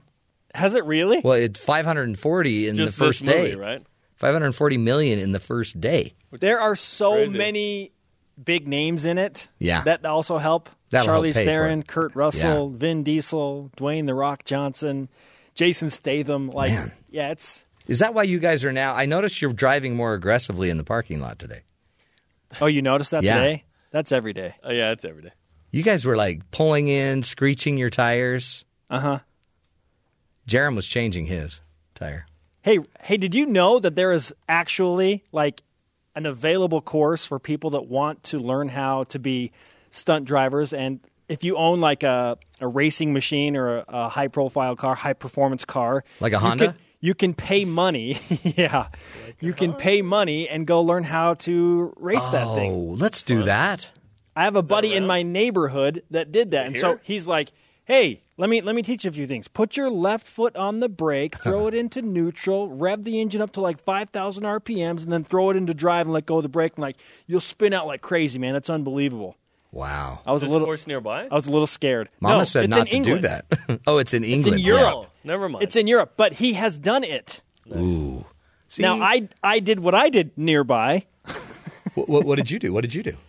spun out my car in a circle like a stunt driver. It was awesome. Did you really? Yeah. Were you Were you at a church parking lot? I can neither confirm nor deny that that Either was that the or case. Walmart. Yes, that is bad. It's because you got a newer car.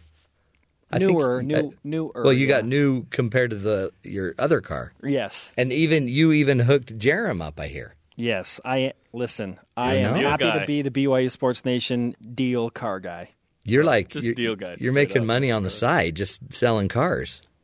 Honestly, I have joked with my wife like it would be very easy for me to be a car salesman because I love cars.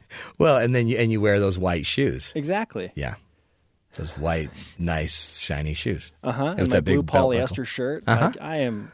What's it going to take to get you in this car today? you know how many times I've heard that from you? I need to open up a used car. You really should. You really should because I'm looking for a car right now. Are you really? Mm-hmm. Are you really? I am, but I can't. I I I think I may have already found it. I'm just such a boring guy. I will help you find your boring car of think that, choice, Matt. Did you say that, Jarom? That everyone thinks that? No, I said we don't all. Oh, I, you might think it's a boring car, but I'll find you the best deal on that boring car. Will you really? Mm-hmm. Okay. I'm going to come talk to you after. Okay. Let's just keep it between us, though. Okay? all right. All right. Nobody knows. Okay, nobody nobody needs to know. knows. I'll hook you up. I'll get you to a marriage class if you guys need it. Sweet. Let's I- do it. I know some really good classes. Hey, um, boy, so much news in sports, but a lot of it's really negative. It's sad. There's a lot of sad news I wanted to talk to you about, but I don't want to bring them up. Okay. Well, now you've piqued my curiosity. What are you referencing? Well, Hernandez killed himself. okay. Yeah, that's That was sad, and I don't want to get uh, Jake Heap Heaps tragedy in his driveway with his child, No, that's Todd Heaps. or Todd Heaps. Sorry, not Todd Jake, Heap, not yeah. Jake. Oh. Todd Heaps. yeah, make. Oh, that was the saddest Difference. thing in the world. So so awful. Accidentally killed his child. Um, Yeah, yeah. Worst thing in the world. Um, then the Jazz lost. Yeah. So they it's took like, one of two. That was, yeah. Was that the goal? and that They- doesn't compare to the ha- previous two you mentioned. No, but they have yeah. taken over home court advantage. Yeah. Yeah. So you're right. There there are some downers. Is there for any sure. positive stories? I guess that's what your show will cover. Tell me what your show will be about today and make it positive. why there is new hope for BYU Really? in the West Coast Conference men's basketball championship race? Or is there? or not? yeah, or is there? I- I don't think Excellent. there is. So it's a question, not a statement. the West Coast Conference Player of the Year will not be returning to play with Gonzaga next year. It's going pro. Going pro. Does that make that much of a difference? Two basketball insiders that cover BYU and the West Coast Conference have stated that if this said player decided to go pro, that Gonzaga would not be the favorite. Well, here it is. He made it official. Yeah. How Yes. does it? Yeah. How does this affect the uh, the race in the West Coast Conference? Jarom is not in agreement. No, I think King is king until he's not. Right. Tell you. Um, and then the, there was an uh, NFL draft mock draft from a dude on NFL.com. He has Harvey Langi going ahead of Jamaal Williams. We'll tell you the details Hmm. coming up. No one's saying that. Everyone thinks Jamaal's going. yeah. And then probably Harvey Langi in the draft. Sounds like. That's amazing. I remember when Langi was playing high school ball, destroying everybody. Bingham. He was. Yeah. At Bingham. Bingham. Yeah, let's call it that. Ham. Yes. Um, all right, okay, I got to let you go. Go get your show done. Uh, you'll probably have someone drop by your office to talk cars. Okay. Perfect. Sounds good. Peace out. Remember who you are. Make sure you have your white shoes.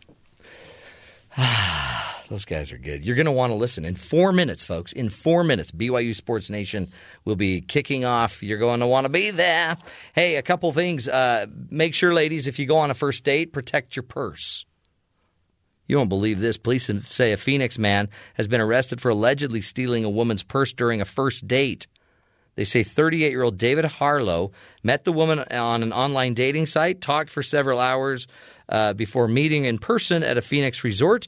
During the date, the unidentified woman went to the restroom and asked Harlow to watch her belongings. When she got back, Harlow and her purse were gone. Gone. Hmm. I mean, you thought you trusted the guy.